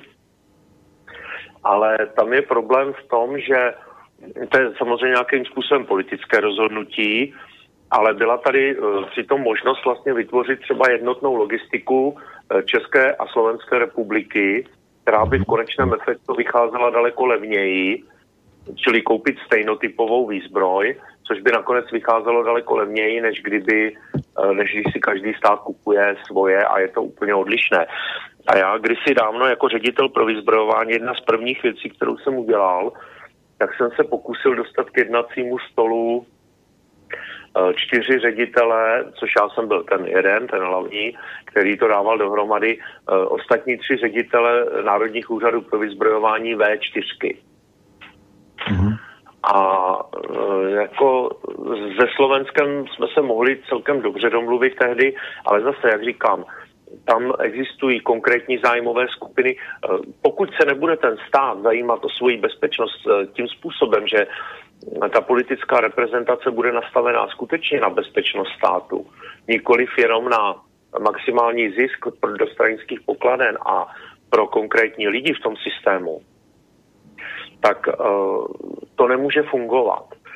Vlastně každý ten stát má svoje zájmy, respektive stát ne, ale ty, za, ty uh, konkrétní skupiny finanční a podnikatelské těch různých kmotrů, kmotříčků a podobně mají konkrétní zájmy. A tyto konkrétní zájmy se odrážejí v tom, že nechtějí, aby ten stát snižoval náklady, protože čím vyšší náklady, tím vyšší marže a tím samozřejmě vyšší zisky těchto firm. No a my máme Omnipol, u vás máte jiné firmy zase, že jo, které se tímto zabývají. Eh, Tohle to, to, to mi samozřejmě nahrává na smeč téměř. Eh, je možné, aby se ta V4 pokusila do budoucna o nějaké sjednocení eh, na, tom, na, na té armádní spolupráci? Máte pocit, že, že ta doba ještě přijde? Já si myslím, že přijde, protože uh-huh. uh, ta rizika rostou přímo raketou, je před očima. Uh-huh. Uh, když tím, co se děje tady kousek za hranicema v Německu, začíná to ohrožovat i Rakousko, když vím, že za posledních za poslední rok a půl vyhořelo prakticky Eh, osm velkých katedrál ve Francii. My víme o dvou, víme o Notre Dame a víme o té v Nantes, Nantes která, ano, která, které jsou vlastně nejznámější z těch katedrál, že jo. Ale mhm. nikdo, už nikdo nemluví o těch dalších sedmi, které v podstatě vyhořely a dneska se nepoužívají. Eh, nikdo nemluví o tom, že vlastně kostely jsou prázdné, jsou vykupované a, jsou, a mění se na mešity. Eh, podívejte se, co se stalo teď vlastně v Turecku, kdy Haja eh, vlastně... Eh, Sofia? No, se Haja Sofia se stala znova mešitou. Ona byla tisíc let, tisíc let, protože byla založena někdy 600, 635, tisíc let prakticky byla křesťanským chrámem, pak byla no, je, někdy od ještě, roku... ještě, ještě předtím, jako to Justinian jako postavil. Hm? Ano, tisíc let byla, slova, byla křesťanská. Jak stejně tak tam vlastně byla křesťanská populace všude. Vezměte si Egypt, byl křesťanský. Uh, vlastně celé, celá ta oblast toho Zlatého rohu, to, byla, to, bylo, to byly křesťané. Syrie byla křesťanská. To byly vlastně obrovské křesťanské enklávy od začátku vlastně prvního tisíciletí a vlastně tam až vlastně potom v roce 600, že jo, když tam začal zasahovat ten islám a dobil vlastně všechno, tak tehdy vlastně došlo k likvidaci těch křesťanských těch křesťanských enkláv a málo kdo ví, dneska je tendence se třeba omlouvat za, kři, za křižácké výpravy. Ale on málo kdo ví, že to byly křižácké výpravy byly vlastně uh, odezvou na zoufalý volání křesťanů, které byly tady v té oblasti eh, toho Izraele a tak dále, eh, které naprosto nemilosrdně likvidovali muslimové. Víte, on je ten problém v tom, že samozřejmě ta, ten výklad e, e, musí být vždycky dobový a my se strašně snažíme e, teď pokrytecky roubovat nějaké současné představy na nějaká úplně jiná staletí a na nějaké úplně jiné situace, e, dokonce i na nedávnou historii. E, to nejde jednoduše. No. To, to tak je to mnohem složitější, je to strašně komplikované. Já v tomhle tom vždycky držím ten sice velmi mimořádně náročný pekařovský výklad, ale dějin, ale to je, je to prostě náročné pro ty naše historiky třeba, na to tedy pro tom, potom pro ty ostatní. Jo, to znamená, že se máme seznámit s tou dobou a pochopit její mentalitu, pochopit stav, situaci. Takže to, to je, myslím, jako dnes, dnes velký problém pro Evropu. Ale mě tam zaujala opravdu teda ten, ta možná koordinace třeba těch zbraňových systémů v těch státech V4, protože já jsem tady už kladl moc krát jako ty otázky kolem V4, jelikož vlastně ty státy nemají pořádně tu agendu zažitou vůbec to, to je toho Vyšegrádu. Ono je to všude tak, že třeba u nás tam je nějaký jeden člověk, prostě, který se na úřadu vlády zabývá Vyšegrádem, pak se nějak teatrálně všichni sejdou, ale v podstatě se na tom nepracuje. Nepracuje se na tom, aby e, ta agenda e, vytvářela přece jenom to povědomí, e, že patříme k sobě a že je tady nějaká možnost se společně také bránit a, a, a spoustu dalších věcí, že může být e, společně, což jsou vždycky ty věci, které se týkají infrastruktury a tak dále. Takže a vy máte pocit teda, že to směřuje k tomu, že by ta spolupráce mohla být širší a lepší? Uh, ona bude, ale až to bude vynuceno dobou. Mm-hmm. Protože samozřejmě tady, uh, jak jsem říkal, jsou tady velmi různorodé zájmy. Uh, Poláci mají přímo animozitu z Ruska, je tady konkrétní problémy mezi Slovenskem a Maďarskem existují samozřejmě historické, ale já si myslím, že vlastně ten středoevropský prostor Eh, má šanci se nějakým způsobem hm, opřít eh, těm problémům, které nás čekají a které přicházejí, opřít se jim společně, protože my jsme to dokázali, že jo, když byla bitva u Vídně, tak tam bojovali Češi, bojovali tam Poláci, bojoval tam kde kdo. No je to dávno. A no já vím, že to je, no to není zas tak dávno historicky. Ono, no. víte, historie má kontinuitu, má svoji kontinuitu, Uh, oni, když si vezmete Braniboři v Čechách, ty jsou taky dávno a byla druhá světová válka jako pár let. jo.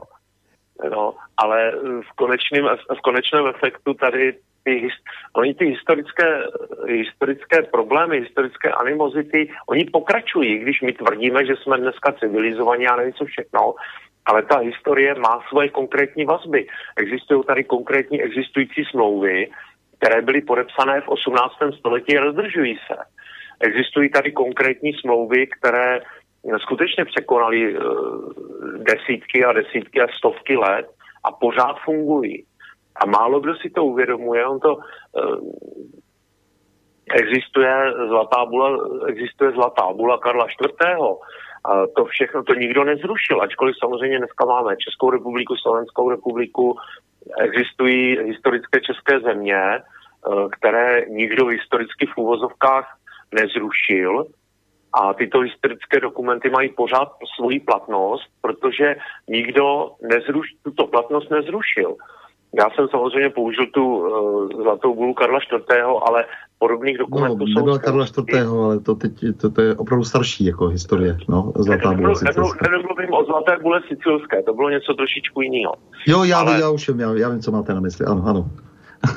tak, ale mluvím konkrétně o tady těchto dohodách, na kterých stojí vlastně současné uspořádání Evropy, ale ty eh, dohody a ty hranice mezi státy a tak dále, ty vlastně sice se měnily válkami a podobně, ale ty národy zůstávají a smlouvy mezi nimi existují už stovky let.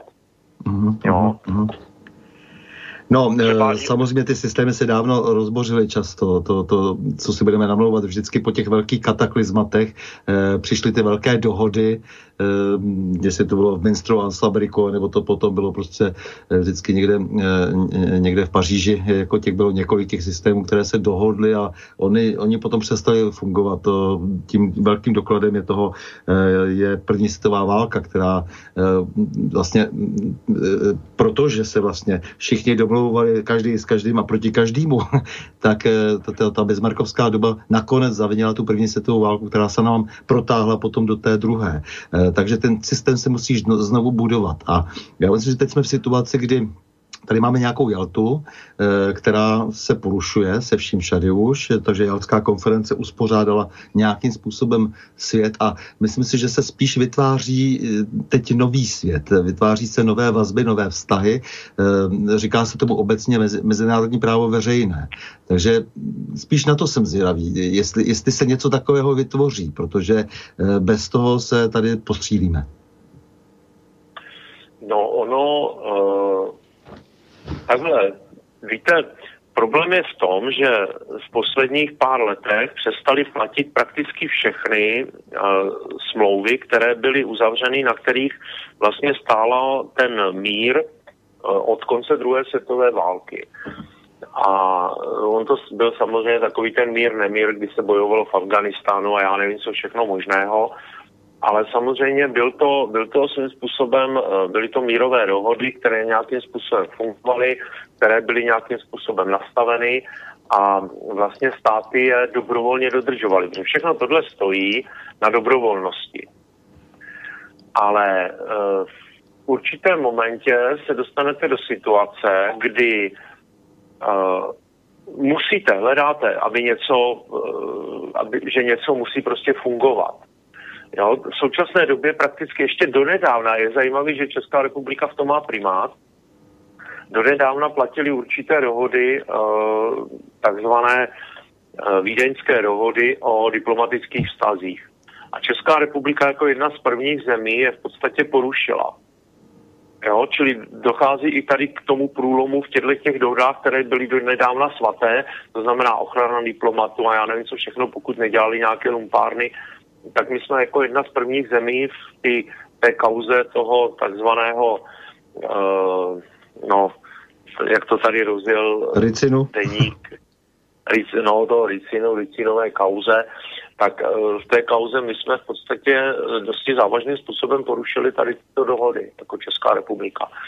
A samozřejmě se to nějakým způsobem promítá do konkrétní pozice České republiky jako státu, který de facto už ani není stát.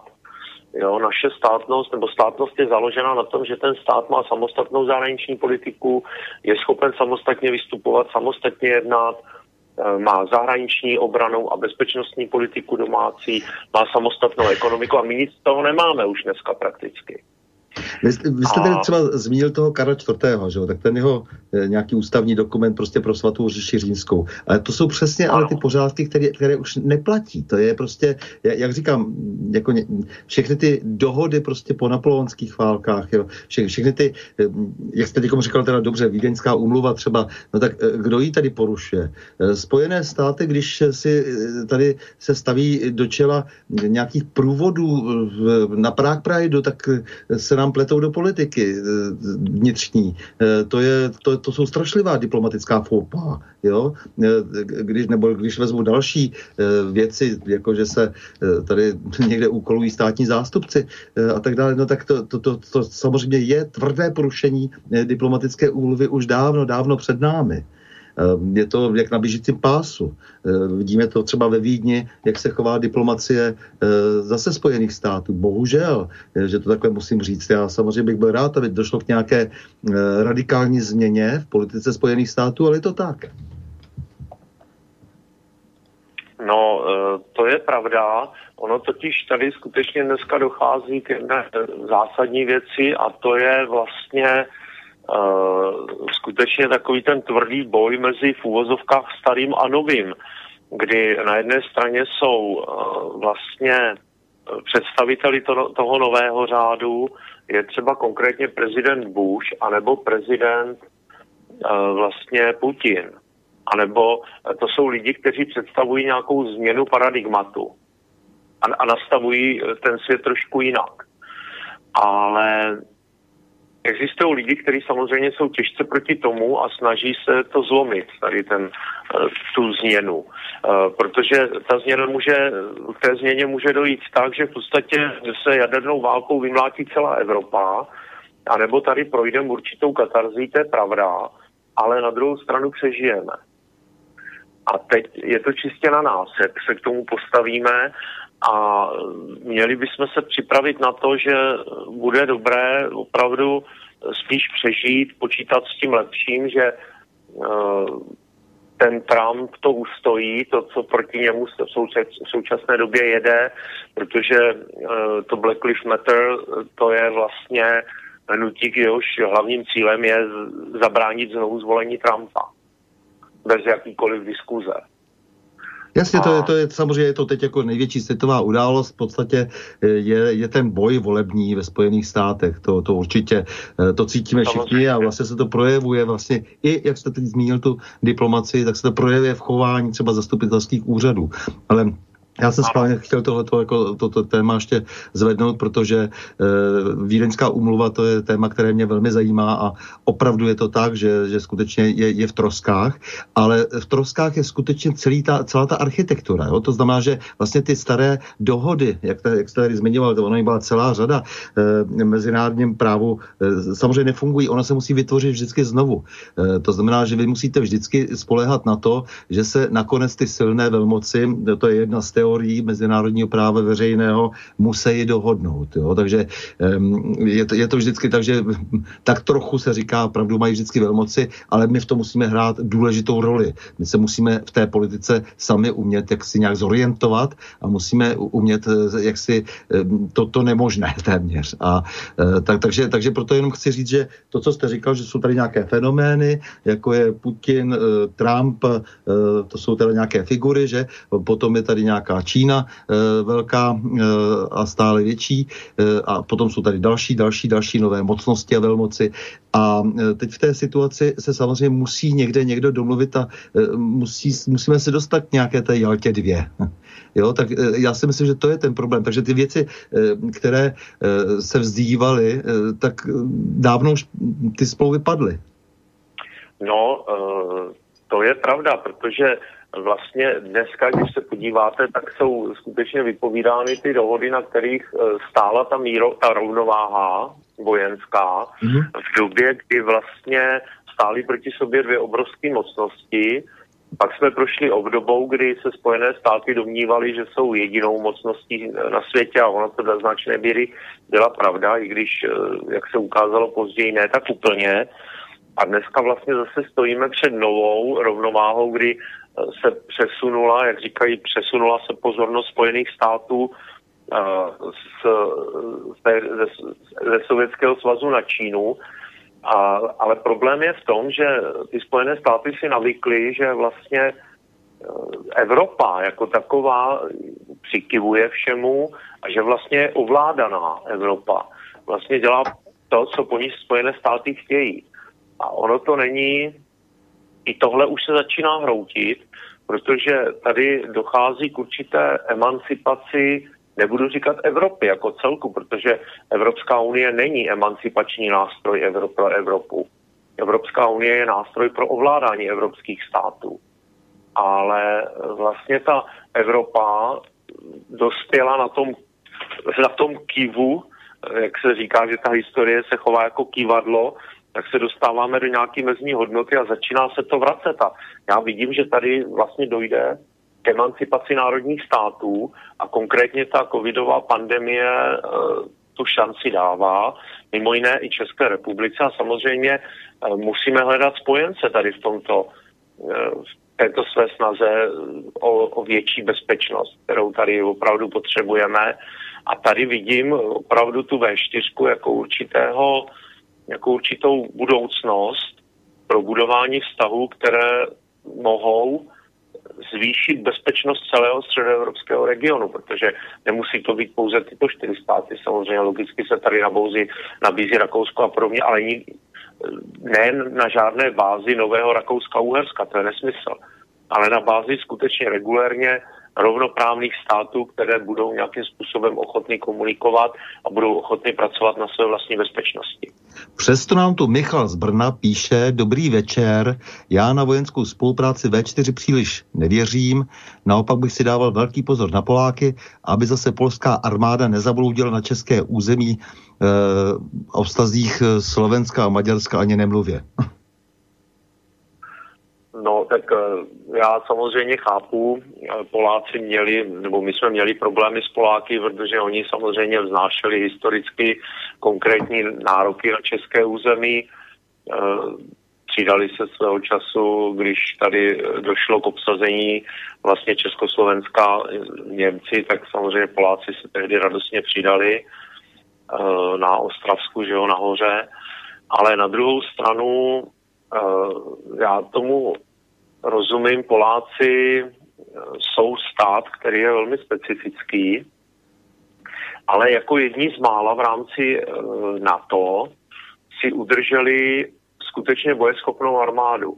A Poláci dneska by byli bez jakéhokoliv problému schopni se postavit Němcům. A myslím, že by je vymleli, když to vemu po vojenské stránce. Samozřejmě z toho titulu taky tady plyne konkrétní nebezpečí, jo?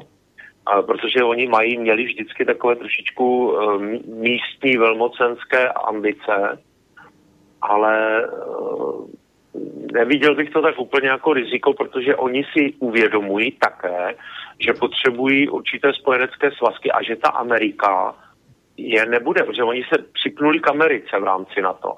V roce 2006 jasně prohlásili, že nepovažují uh, Severoatlantickou alianci za garanta bezpečnosti a že si budou řešit všechno v rámci dvoustranných smluv s Američany. Těmto v té době uh, sice vyhovovalo, ale méně než dneska. Dneska jim to vyhovuje daleko víc. Oni s těmi Poláky spolupracují na úplně jiné bázi než s ostatními zeměmi na to evropskými. Ale uh, vlastně i ti Poláci si uvědomují, že ta Amerika tam nemusí být věč, věčně. No ale e, samozřejmě ten známý projekt Trojmoří, který zase e, forzírují e, politici Varšavy, tak je komplikovaný v tom, že opravdu ta nepřehlednost vztahů, historií, velmi komplikovaný Balkán a tak dále, když jako by se měli pospojovat země od Baltu přes Černé moře až po Středozemní moře, Jaderský moře tedy, tak to je přece jako trošku taková troufalost. Eh, jo? Ono je to takový, ty, ty, jak říkám, všechny ty rychlosti různé a tohle to všechno uřídit, když teda ten Friedman eh, namaloval takhle ty čáry, udělal a řekl, a tady to bude, takhle to bude trojmoří. Eh, Poláci na to rádi slyšejí. Mm, není to jako příliš jo, nebezpečné do budoucna? No já bych to Trojmoří eh, zase takhle, eh, z mého pohledu, já bych zase tak nerozmachoval.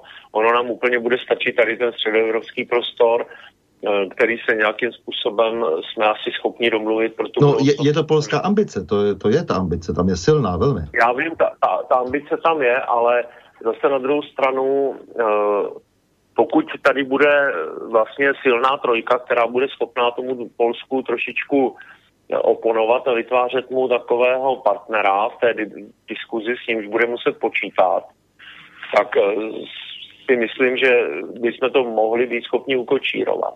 Ve čtyřce, ve čtyře. Tak, já mám eh, velký problém s koncepcí eh, naší zahraniční politiky, protože to je tak strakaté, že, že se, jako, jako by se z toho, to je taková, jo, jak vařil pejse kočička dort, jako jo, a, a mě hrozně vadí to, že vlastně v té Varšavě nejsme, že, že, že se o tom nebavíme že nejsme schopni vlastně dělat tu dobrou politiku s těmi sousedy, protože pro nás je samozřejmě Německo a dejme tomu velmoci a to ještě to tak řadíme velmi, velmi komplikovaně, ale my potřebujeme přece řešit hlavně sousedské vztahy.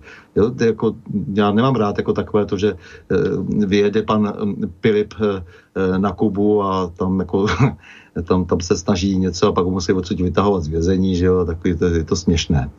Eh, takže já bych docela byl rád, aby jsme dělali tu středohorskou politiku. Nebo jaký na to máte názor, na naší diplomatickou práci? no, eh, nemůžete mít názor na něco, co de facto neexistuje. Přes. Když byl vlastně, vemte si, že chyběl eh, v úvozovkách dva měsíce nebo skoro možná tři minister zahraničních věcí a nikomu to nevadilo.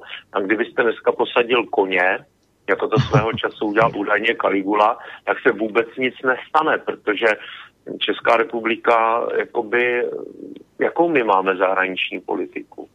Máme ji nějak definovanou ideologicky, máme ji definovanou nějak jako, eh, že budeme mít nějakou třeba samostatnou, budeme budovat samostatný zdroje elektrické energie nezávislý na jiných zemích, eh, budeme prosazovat eh, samostatnou politiku energetickou, Potravinovou soběstačnost. Potravinovou soběstačnost. To samozřejmě souvisí s domácí s politikou, ale i se zahraniční politikou. Ta zahraniční politika dneska, vemte si, přijel jsem svýho času pan Ryan, přiletěl. Měl tady připravený letadlo, přiletěl si pro pana Mikulina, svolali tady lidový churál, zvaný Peš sněmovna se sešel, zatleskali panu Nérovi, který přednesl něco mírových blafů, naložil si Mikulina a odletěl. A to je, nebo projížděla americká armáda přes území České republiky, na Češ proběhlo povinné klanění premiéra a ministra obrany eh, seržantovi, který tady vedl tu kolonu a zastavil se shodou okolností tady eh, v Praze u letiště na Ruzini v kasárnách tam přespali. Češ se tam jeli povinně poklonit premiér a, a ministr obrany. To byla taková ostuda, já myslel, že u toho umřu a říkal jsem, my nemáme vlastní zahraniční politiku, nemáme obranou politiku. Když táhli danou kolonii, koloniální jednotky, byla povinnost náčelníků se jí poklonit projíždějícím koloniálním vojskům a udělat jim všechno možné, co jim na očích vidějí. A přesně to se stalo. Takže tohle je jasný důkaz toho, že Česká republika nemá samostatnou obranou ani a zahraniční politiku vůbec ne. A já si myslím, že ano, musíme začít vlastně emancipací té zahraniční politiky. A jedním z těch témat, které můžou být zajímavé pro tu zahraniční politiku, je právě vytváření něčeho, jako je středoevropský bezpečnostní prostor. A to je téma, které by mohla Česká republika zvednout. Ovšem nemyslím si, že by to bylo právě za současného premiéra. Mm-hmm. No, eh, samozřejmě zahraniční politika je mimořádně důležitá v situacích, jako je ta dnešní, protože geopolitika teď opět lomcuje eh, naší zemí, tak vždycky to tak bylo konec konců, ale eh, jsou doby, kdy je to vypjatější a kdy je jasné, že vlastně v tom, tom multipolárním světě se musíme chovat nějak prakticky nějak rozumně, protože tady, jak jsme si říkali, že je tady jako několik e, důležitých e, teď zemí, které budou rozhodovat, které se někde baví právě o tom možná, doufejme, o tom nějakém novém e, mezinárodním právu. Eh, to je, to je něco, co mě velmi zajímá, protože si myslím, že několik let se tady něco tvoří, všichni se zkoušejí vzájemně, jak jste říkal, eh, Spojené státy si navykly na tu uh, superdominanci, že jo, najednou, najednou to nefunguje, to, z toho se těžko ustupuje, to se, to se velmi obtížně vlastně bere, zkousne, že teda to takhle už není. tak jako jestli v takové situaci prostě jsme schopni něčeho takového, protože to, co říkáte, zní velmi dobře. Ale my na to musíme mít taky lidi. No to musíme mít lidi. Pokud bude eh, likvidace českého školství pokračovat tímto tempem, jak pokračuje, tak ty lidi samozřejmě brzo mít, velmi brzo mít nebudeme. Navíc ty lidé, kteří něco vědí a umí tu politiku, tak jsou v podstatě systematicky odstavováni. Já sám to vidím, protože znám některé lidi, kteří skutečně eh, jsou vynikající, eh, diplomati a podobně a přesto byli určitým způsobem odstaveni a právě proto, že měli samostat, svůj názor samostatný na to, jak by měla Česká republika se stavět ze zahraniční politice, jak by měla být budována zahraniční politika a že by tedy Česká republika se měla trošičku taky prosazovat. Ono, oni se říkají, říká se, že Česká republika by měla prosazovat české zájmy a podobně. Ono, ty české zájmy jsou ošidné. Ono, co to jsou české zájmy, jo, dneska? Měla by no, ne, nejsou definovány pořádně, ano. Ne, nejsou definovány nějaké národní zájmy, nebo zájem České republiky je nesmysl jako pojem, on se s tím každý ohání, ale je to co protože to je, se s tím nevíme něco, rady, tak mluvíme, říkáme české národní no, zájmy, protože nevíme, uh, jako, kde, ta, kde to zúžit, kde to rozšířit. Třeba potravinová soběstačnost je jednoznačně na státním zájmem. To je ve státním zájmu. Potravinová soběstačnost protože to je zájem občanů a stát si, občani si platí stát za to, aby se o ně staral trošku, ale ne tím, že jim bude strkat prostě nějaký almužný, ale bude se starat o to, aby se lidem eh, žilo relativně solidně a aby žili bezpečí trošku. A ta potravinová soběstačnost by konkrétně je třeba dobrým politickým tématem, kterou nemáme, přišli jsme o ní. Jo, prodali jsme zlato. Vlastně množství zlata v pokladně státní banky konkrétního státu říká... Nechali jsme si ho de facto ukrást. My jsme si ho nechali de facto ukrást. Ano. No to, co provedl Tošovský, aby jsme byli konkrétní, to byl normální zločin. to byl normální zločin, kdy on ještě ho prodal vlastně velice levně. Jo? Hmm. Otázka zní, na čí poput a kolik za to padlo komu do kapsy. To je s těma zbraněma. Jo, hmm. Samozřejmě někdo dostal konkrétní pokyn, aby něco udělal od někoho a udělal to. Protože prodej zlata určitě nebyl v zájmu České republiky. Přesně tak. No, no, vy jste dneska narazil i na, ty, na to naše válčení, třeba o Británii. E, tak my jsme tam za, do poslední tkaničky všechno zaplatili zase e, československým zlatem. E, protože Beneš ho odvezl tehdy do Londýna Eh, mě to uráží dnes, velmi mě to uráží, protože eh, ty životy jakoby těch letců jakoby neměly žádnou cenu. My jsme tam, eh, vlastně tam tekla česká krev, československá krev za Británii a my jsme, my jsme ještě zacvakali všechno, co bylo potřeba pro, pro ně. No, no, takhle. Já jsem byl svého času v podobné pozici, ale pak jsem zjistil, co zatím bylo totiž ona, eh, ono došlo ke zřízení, byla, tam je, byla smlouva mezi Československou exilovou vládou a vládou Velké Británie, kdy vlastně my jsme si zřídili zahraniční armádu ve Velké Británii. Třeba Poláci, ti bojovali jako Poláci, polští piloti bojovali v řadách britské armády. Nic neplatili Poláci. Ale my jsme si zřídili armádu, Eh, jak letectvo, tak pozemní. A samozřejmě na základě smlouvy, ta smlouva byla postavená tak, že Česká republika se zavázala uhradit náklady na zřízení té armády, co znamená včetně těch kaníček. Takže my jsme měli svoje vlastní československé letecké jednotky, kde byli i čeští velitelé a samozřejmě platili jsme, za, platili jsme potom za to, že ti Britové nám tu armádu zřídili a vybavili. Což si málo kdo taky uvědomuje. Ne, ne, ne, ale to, to, to ne, to, to je nepřijatelné, protože pokud se tedy bojuje společně a jsme spojenci, a boje se proti tak strašnému nepříteli, jaký, jakým eh, bylo to nacistické Německo, eh, tak pro mě to je nepřijatelné, stejně jako pro mě nebyla přijatelná vlastně ani tak zpětně, teda. Samozřejmě člověk je chytrý až samozřejmě po válce. ale e, ta, ta smlouva o půjčce vlastně pro sovětský svaz, kdy jako cel, a celou dobu čteme jenom, jak darovali Spojené státy, tak nic nedarovali, všechno se muselo zaplatit. Jo. Ta, ta auta, která se dovážela přes e, Archangelsk do e, SSSR tehdy, jako, jako velká pomoc, tak, e, tak to nebylo, prostě nebyla to zase taková koalice, že by se dávalo něco zadarmo, vydělávalo se na těch válkách, vždycky se vydělávalo, ten ročídlovský systém je, e, je pořád stejný, e, vydělává se na tom, že se platí jedna i druhá strana. Eh, a to je něco, co, nad čím se musíme znovu a znovu zamýšlet. Mm-hmm. Ano. Já to samozřejmě uznávám. Eh, je to lidsky, to je obtížně zkousnutelné, protože naši piloti umírali v podstatě za tu Británii ano. Ale jako obchodně to bylo prostě nějakým způsobem nastavené. A to byla otázka, to byl problém vlastně toho, jak se domluvila ta exilová vláda s tou britskou stranou.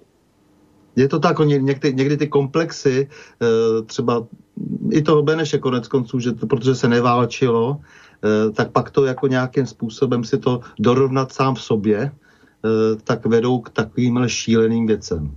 Jo, prostě je, je to něco, co, co prostě jako mě eh, leží docela v žaludku, protože si myslím, že eh, když teda tady padne, padnou desítky milionů lidí, eh, třeba i na tom východě, na všech těch frontách vlastně, no tak to se takhle obchodovat nesmí. A, jako, a ty politici mají za to obrovskou odpovědnost, že jsou vláčeni těmi bankéři.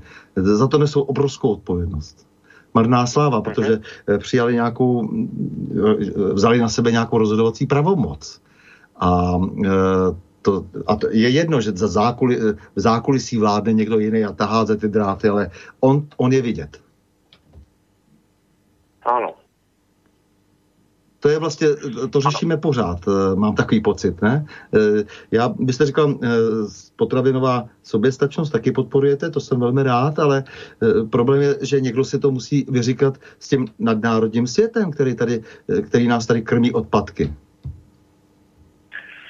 No, eh, zase, ono to je do značné míry náš problém, protože... No ano, já o tom mluvím, ale, že to je náš problém, ano, ano, ano. Protože pokud to naši politici jsou ochotní, jsou ochotní tolerovat, že tady prostě nás krmí de facto, no nebudu říkat úplně odpadky, ale rozhodně e, zboží jiné kvality, než se kupuje na západ od našich hranic. A že se tady tvrdí, že máme nižší produktivitu práce, což je de facto nesmysl, tak e, to opravdu je, jako se nedá tolerovat z hlediska mě jako občana. A já bych to, já to netoleruju tomu státu a nechci mu to tolerovat samozřejmě. A Jasně. byl bych rád, kdyby se to vedení toho státu tomu, nebo budoucí vedení nějaké toho státu tomu stavilo tak, že to bude skutečně jakoby výhodné pro nás. Jo. No to, je, jako to souvisí třeba i s tím obsazením eh, toho komunikačního prostoru. My si dnes povídáme přes Skype, eh, který je v nějakém eh, vlastnictví a je nám to ještě umožněno. A jsou tady nějaké Google a a tak dále, nějaké firmy, které si dělají tak trošku s tím prostorem úplně co chtějí. A mě znepokuje to, že třeba nemáme ministra pro to, nebo odpovědnou osobu, eh, která by byla schopná říci, chlapci, vy nemůžete s tím komunikačním prostorem pracovat své volně. Ta tady neplatí jaksi nějaké e, volné podnikání, protože ten komunikační prostor je určen k tomu, aby se realizovala ústavní práva. A jestliže to dřív byl ten prostor v tom Hyde Parku někde nebo prostě někde na tom náměstí, tak dneska je to ten elektronický prostor. A jestliže ty firmy si dělají, co chtějí a mažou tady příspěvky a já nevím, co všechno, blokují rozhovory eh, často záměrně, tak eh, to znamená, že, eh, že, že nám někdo bere politický prostor. No samozřejmě, protože tady dneska já mám pocit, že v mnoha ohledech se tady dějí věci, o kterým se tomu takzvanému komunistickému režimu, jak se dneska říká, ani nesnilo. Protože on neměl ty nástroje, jako jsou dneska, kdy v podstatě eh, kdokoliv se dostane k vašim lékařským záznamům, k vašim uh-huh. uh, bankovním výpisům a tak dále, kdo má, kdo má zájem a má ty peníze, tak se k tomu dostane. Uh, koupí si to od policie a podobně. Hmm. Ne, a ten, ten problém je opravdu, že se už eh, vlastně nechápe ten politický systém. To je prostě terminus technicus, politický systém. To je, to je prostě normální kategorie práva. Eh, to, to znamená, že eh, já přece vím, že musím někde zrealizovat tu demokracii, že musím někde umožnit tu diskuzi, že musím někde umožnit opravdu tu, ten, ten proces, který potom povede k tomu, že tam budu mít odpovědné lidi na těch místech. A, a najednou tady někdo, nějací lidé, jednotlivci, jací si z jakýchsi nadnárodních firm, eh, navíc ještě ve spolupráci s tajnými službami, tak si dělají, co chtějí úplně. No to je pravda, protože to je zase, já se vrátím k tomu, co bylo, uh, co bylo v souvislosti třeba s tou mojí pistolí v tom autě, nebo de facto, když došlo k likvidaci uh, vlády premiéra Nečase, což z mého pohledu jako normálního občana bylo jenom dobře, protože aby tady vládla jako svého času Madame de Pompadour ovládala celou Francii, tak tady jedna Madame ovládala vlastně celou Českou republiku, de facto, když se to takhle vezme. Tak eh, z mého pohledu ta vláda, vláda padla eh, jako dobře, ale vtip je v tom, že samozřejmě k tomu přispěly konkrétní kroky. Eh, na tom pádu se podílela i třeba tajné služby, které by a priori měly být absolutně uh, absolutně, jak bych to řekl, neutrální vůči jakémukoliv vedení a měli by naplňovat nějaké, uh, nějaká pravidla vlastně předávání uh, objektivních a reálných informací. Jak z mého pohledu tohle neplnila ani ta, to vojenské spravodajství, to už vůbec ne, protože to bylo vyloženě postavené na diskreditaci lidí a fungovalo to tak a, a já mám pocit, že to funguje ještě pořád, do, do, do dneška takhle. A když se podíváte na to, o co se stará dneska BISka, kdy ve veřejných zprávách říká, co se má učit ve školách nebo nemá učit ve školách a podobně. E, totiž v momentě, když se začnou tímto způsobem hroutit, oni tomu říká se tomu tajné služby, ale oni to jsou informační služby nebo bezpečnostní služby. A správný název je skutečně informační služby tak eh, jakmile tyto služby přestanou v tom státě fungovat a začnou být spíš dezinformačními, nestarají se o takové věci, jako je právě vytváření různých úřadů pro pravdu na ministerstvu vnitra a podobně, tak to, to je špatně. Dá se říct, že je vlastně BISKA, že je filiálkou CIA?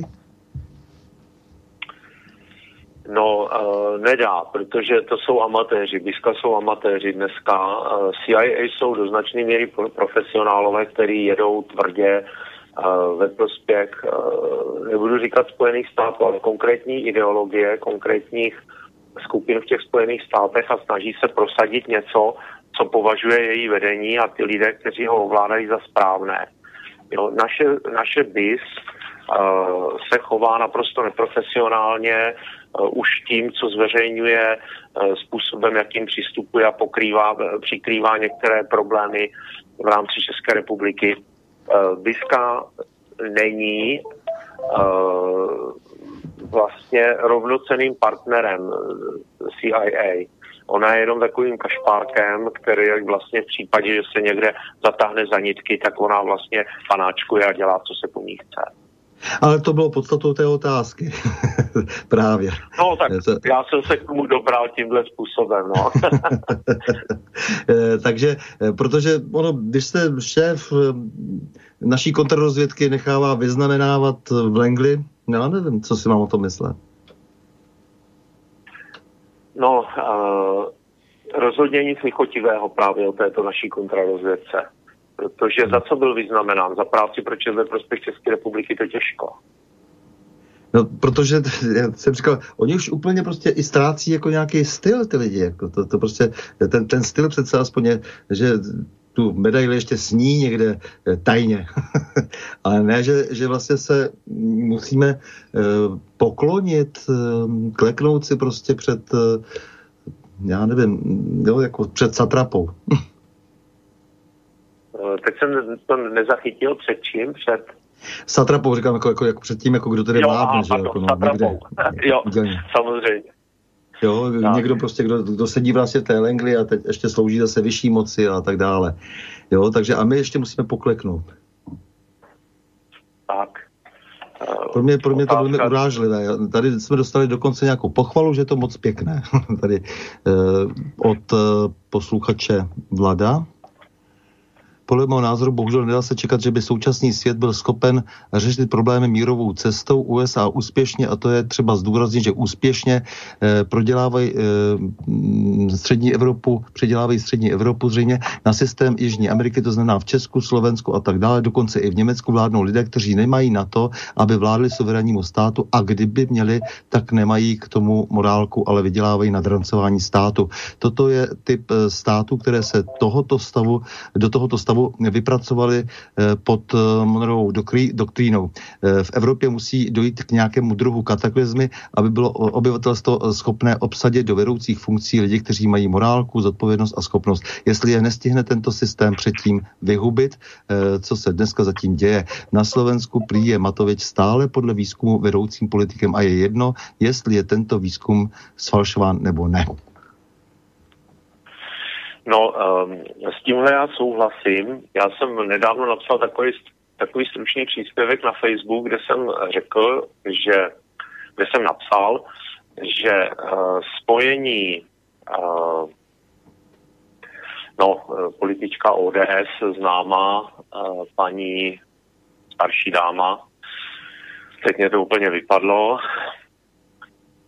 No, nebo dobře. Němcová, nebo kterou myslíte? Němcová, myslím Němcová, hmm. ale ono jsem chtěl použít termín uh, Hašek, ať řeknu Němcová prezidentka nebo Dominik Hašek prezident. To jsou oxymorony. To jsou věci, které se a priori vylučují, protože Dominik Hašek nemůže být prezidentem. Stejně tak jako Němcová nemůže být prezidentem. Na to, abyste mohli být prezidentem České republiky nebo jakékoliv země, musíte být špičkovým politikem, který rozumí tomu, jak funguje stát, dokáže se orientovat v politickém dění v rámci dané země a není svázaný zásadními ideologickými uh, nějakými předpoklady nebo nějakými ideologickými vazbami na něco. Dokáže být ne, nezúčastněný, nestraný, ale není to dané tím, že je úplně blbej. Jo? Je to dané tím, že skutečně je zorientovaný, má za sebou spoustu zkušeností a má za sebou spoustu práce ve prospěch konkrétního státu. Tak může být prezident. Kdo to splňuje v současné době? Ono, když se zeptali Dominika Haška, jestli by mohl, jestli zvažuje, že by kandidoval na prezidenta, tak on odpověděl úplně fantasticky. Já jsem to poslouchal v rádiu a málem jsem se vymlel, jak jsem se smál. On říkal, že zatím to není jeho prioritou, ale že kdyby náhodou to jako nějak na něj naléhali, takže ty priority možná přehodnotí a že by toho prezidenta teda zkusil dělat. Uh, dívejte se, to je úplně ve stejném ranku, jako kdyby šli za prezidentem Zemanem a řekli mu, pane prezidente, podívejte se, uh, bude vám končit za nějaký uh, dva roky, vám bude končit volební období. Nezvažoval jste, že byste, až to skončí, jako jednu ze svých priorit postavil to, že byste třeba hrál hokej a chytal byste, že byste to vzal po Dominiku Haškovi, je to úplně stejně pitomá otázka, jako když se zeptají toho Haška, jestli by teda kandidoval na toho prezidenta. Jo?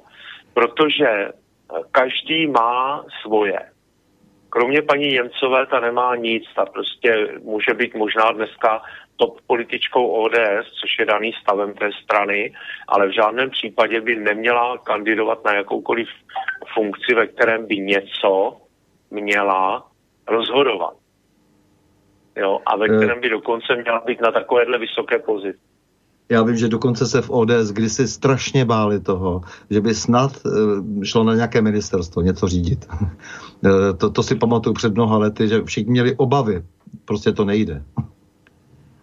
No jistě, že to nejde. A přitom se nám tady staví, dává se nám tady jako na, do popředí vystrkuje s tím, že uh, klidně může dělat tu prezidentku, že by to byla dáma v čele, která by všechny sjednocovala.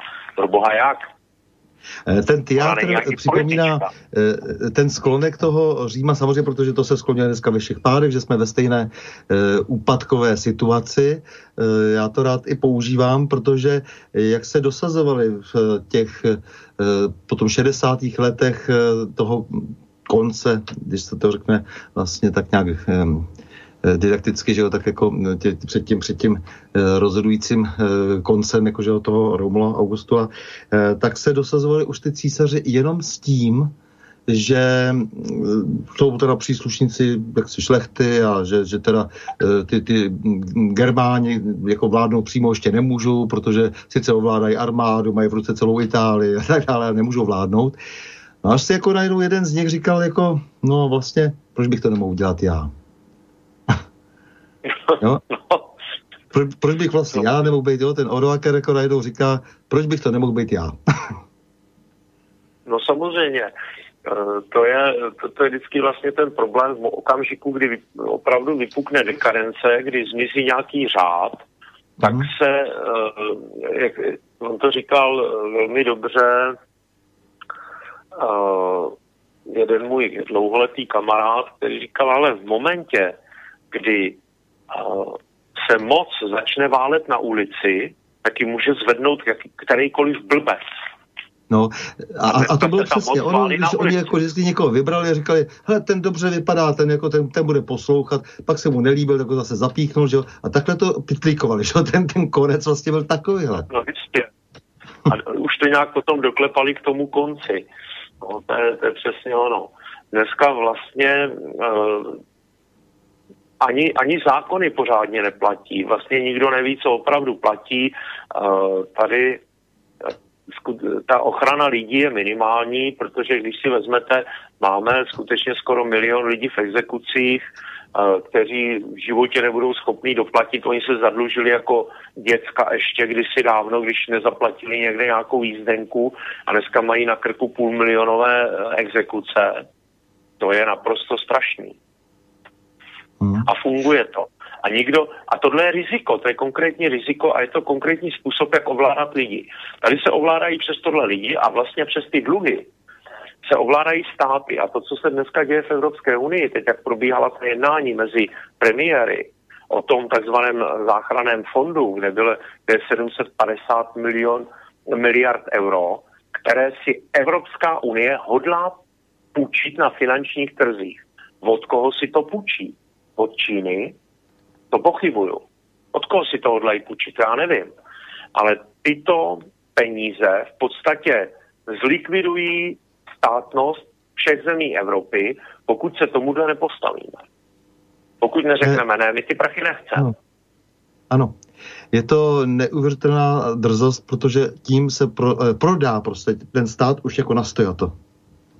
Ano, protože vlastně my budeme ve stejné roli dlužníku na věčné časy, jako jsou dneska ti uh, lidi v exekuci, ze kterých ti exek- exekutoři vydřou poslední korunu, jo, jenom jim nechají něco, aby, napře- aby přežili trošičku a tím to hasne. A ty lidi jsou v podstatě, nikdy se nejsou schopní z toho dostat. A to je na ty úrovni lidí, to funguje úplně stejně jak na ty úrovni těch států. A pokud se takhle budeme vlastně stavět k lidem, budeme mm-hmm. se takhle stavět i ke svému státu, až dopadneme špatně. Mm. Máte pocit, že máme ještě tu šanci, že najdeme tu sílu v sobě? To je, myslím, to nejdůležitější. No, ono, eh, tady jediná možnost, eh, která to může nějakým způsobem zlomit, a která to pravděpodobně zlomí, bude válka. Ať už ta válka bude eh, občanská v rámci Evropy, nebo ať tady dojde k určité válce, a to pokud dojde k válce mezi velmocem na území Evropy, tak to bude špatně, protože to bude vedena jadernými zbraněmi. Takže na tom budeme hodně špatně. Pokud to bude pouhá občanská válka, tak to přežijou tak dvě třetiny obyvatel Evropy. Bylo by dobré v tomto případě, kdyby jsme měli svoji vlastní středoevropskou bezpečnostní strukturu. Ono to k tomu bude směřovat, protože ten systém už k té válce dneska směřuje. A e, ten krok od toho takzvaného studeného konfliktu k tomu horkému konfliktu, ten může být velmi rychlý. A málo kdo si to uvědomuje. A my nemáme ani armádu, ani nic, co bychom jí mohli nahradit v současné době. Uh, Juraj se tedy ptá, uh, proč prezident neodvolá uh, našeho šéfa BIS. No, on, co, na to, co na to říct? já vám to řeknu asi takhle. On formálně plní všechno, co se po něm chce. Uh, to je přesně to samé, jak když na rezortu obrany oni vám koupí nějakou techniku, řeknou, ta stojí miliardu. Ona v reálu stojí zhruba 350 milionů, oni to koupí za miliardu, ale všechno je v pořádku, mají všechny. Uh, analýzy, uh, vlastně mají posudky o, o ceně zboží od zboží znalecké firmy, mají všechny faktory v pořádku. Akorát, že český stát za to zaplatí třikrát tolik než jiný stát. Všechno je v pořádku, všechno funguje protože nejdete do podstaty systému. Stejně tak ten prezident nejde do podstaty systému. Proč by to dělal? Je to starý pán, může se na to vykašlat a ty lidi, kteří ho klopují, mu tohle ani v podstatě už dneska neumožňují. Hmm. Protože e, samozřejmě jako, že to jako není jeho práce, ale nicméně, e, aby ho odvolával, ale nicméně je pravda, že když mu nechce dát toho generála, tak to je tady dobrá poznámka, Eh, tak eh, je třeba se k tomu nějakým způsobem ostřit, asi vymezit, jako i v těch jednáních třeba s vládou. No samozřejmě, eh, ten svým způsobem prezident je nejvyšším velitelem ozbrojených sil a měl by k tomu nějakým způsobem přistoupit. On, já chápu, že on nemůže ovlivňovat, nemůže kecat generálům do, roz, do rozhodování. Na to nemá pravomoci ale má pravomoci ty generály jmenovat a nejmenovat. A konec konců pana Kourilku generálem nejmenoval. Takže mm-hmm. on se k tomu nějakým způsobem postavil. Odvolat mm-hmm. ho nemůže, protože on vlastně plní všechno, dělá všechno, co má, vydává pravidelné roční zprávy, kde vyhrožuje Ruskem, vydává pravidelné zprávy, kde říká, co se má učit a nemá učit ve školách a podobně. Ale na druhou stranu samozřejmě je špatně celý systém. Takže on, jeho forma protestu prezidenta v tomhle případě je to, že nejmenuje Koudelku generálem. Ale víc tak. s tím udělat momentálně nemůže. No, no, přesně. Takže eh, tady ještě nám Dany píše, to je žena, to je ženské jméno, dobrý večer, naprosto souhlasím, že prezidentem musí být politik. Všechno ostatně špatně. To je pravda, souhlasím. Mhm. Ještě jsem chtěl, poslední mám takovou poznámku, jak se to všechno zamotalo, protože eh, vás kdysi hájil Jarda Spurný s tou pistolí a tyhle ty všechny věci, eh, to je člověk, o kterém se ví, že má blízko ke službám, že? Z respektu. A ano. Eh, je to úsměvné, že to je v roce 11, někdy to bylo. A kam se to vlastně dostalo, to znamená, jak vlastně jsou ty ti lidé, kteří něco umějí, něco dělají, tak jsou postupně vylučováni z toho systému který má svoje obrané mechanismy, třeba mediální, v tomto případě třeba ten respekt, který teď způsobil tu Ricínovou kauzu a je to ten nástroj, který vlastně se tady chová naprosto zůvěřile. Tak jenom musím říct, že, jako, že mě zaujalo, že tehdy jste byl hájen, ale samozřejmě pak, když se ukázalo, že vlastně narušujete ten prapodivný pořádek, jakože narušujete vlastně tý chobotnici, děláte prostě problémy. tak se váš jmenovec Jaroslav Spurný tehdy za vás sice stavil, dnes by to tak určitě nebylo. No, to si myslím, že asi ne, protože samozřejmě i ti novináři, kde jsou ty časy, kdy Pulitzerová cena měla svoji hodnotu. Dneska už má jenom cenu. Ne, to, to je přece, přece víme, že to je jak podle jako spravodajského manuálu, kdy se musí někomu, eh, když se chce někomu vytvořit eh, eh, nějaká image, tak dostane nějakou z těch mnohých cen, případně ještě k tomu nějaký obolus, aby dejme, dejme tomu mohl jako někam na něco kandidovat a tak, takže to je naprosto běžný postup, že dneska už. Tak ztratili ty ceny, včetně, Nobel, včetně Nobelovy ceny dostane půlroční uh, studijní pobyt ve Spojených státech nebo někde jinde v Británii a podobně. Tam už se dozví, jak to je správně. Vážený Jaroslavě, já vám moc děkuji za rozhovor. Přeju vám i sobě, abychom ještě z posledních sil něco udělali, něco pro obrany schopnost země, koruny české. Vy jste silný člověk a musíte, prostě musíte. No. Já za vás děkuji. není záč. Přeji hezký večer vám i posluchačům. Mm-hmm. S vámi, milí posluchači, se také loučím a to s přáním. Mějme se rádi, buďme svobodní, vzpřímení, nevěšme hlavu. Stojíme při svých bližních i národech. Nepřátel se nelekejme a na množství nehleďme. Pořadu na Prahu změn se uslyšíme opět za týden v pondělí 27. července v obvyklých 20 hodin a 30 minut. Naslyšenou a do počutě.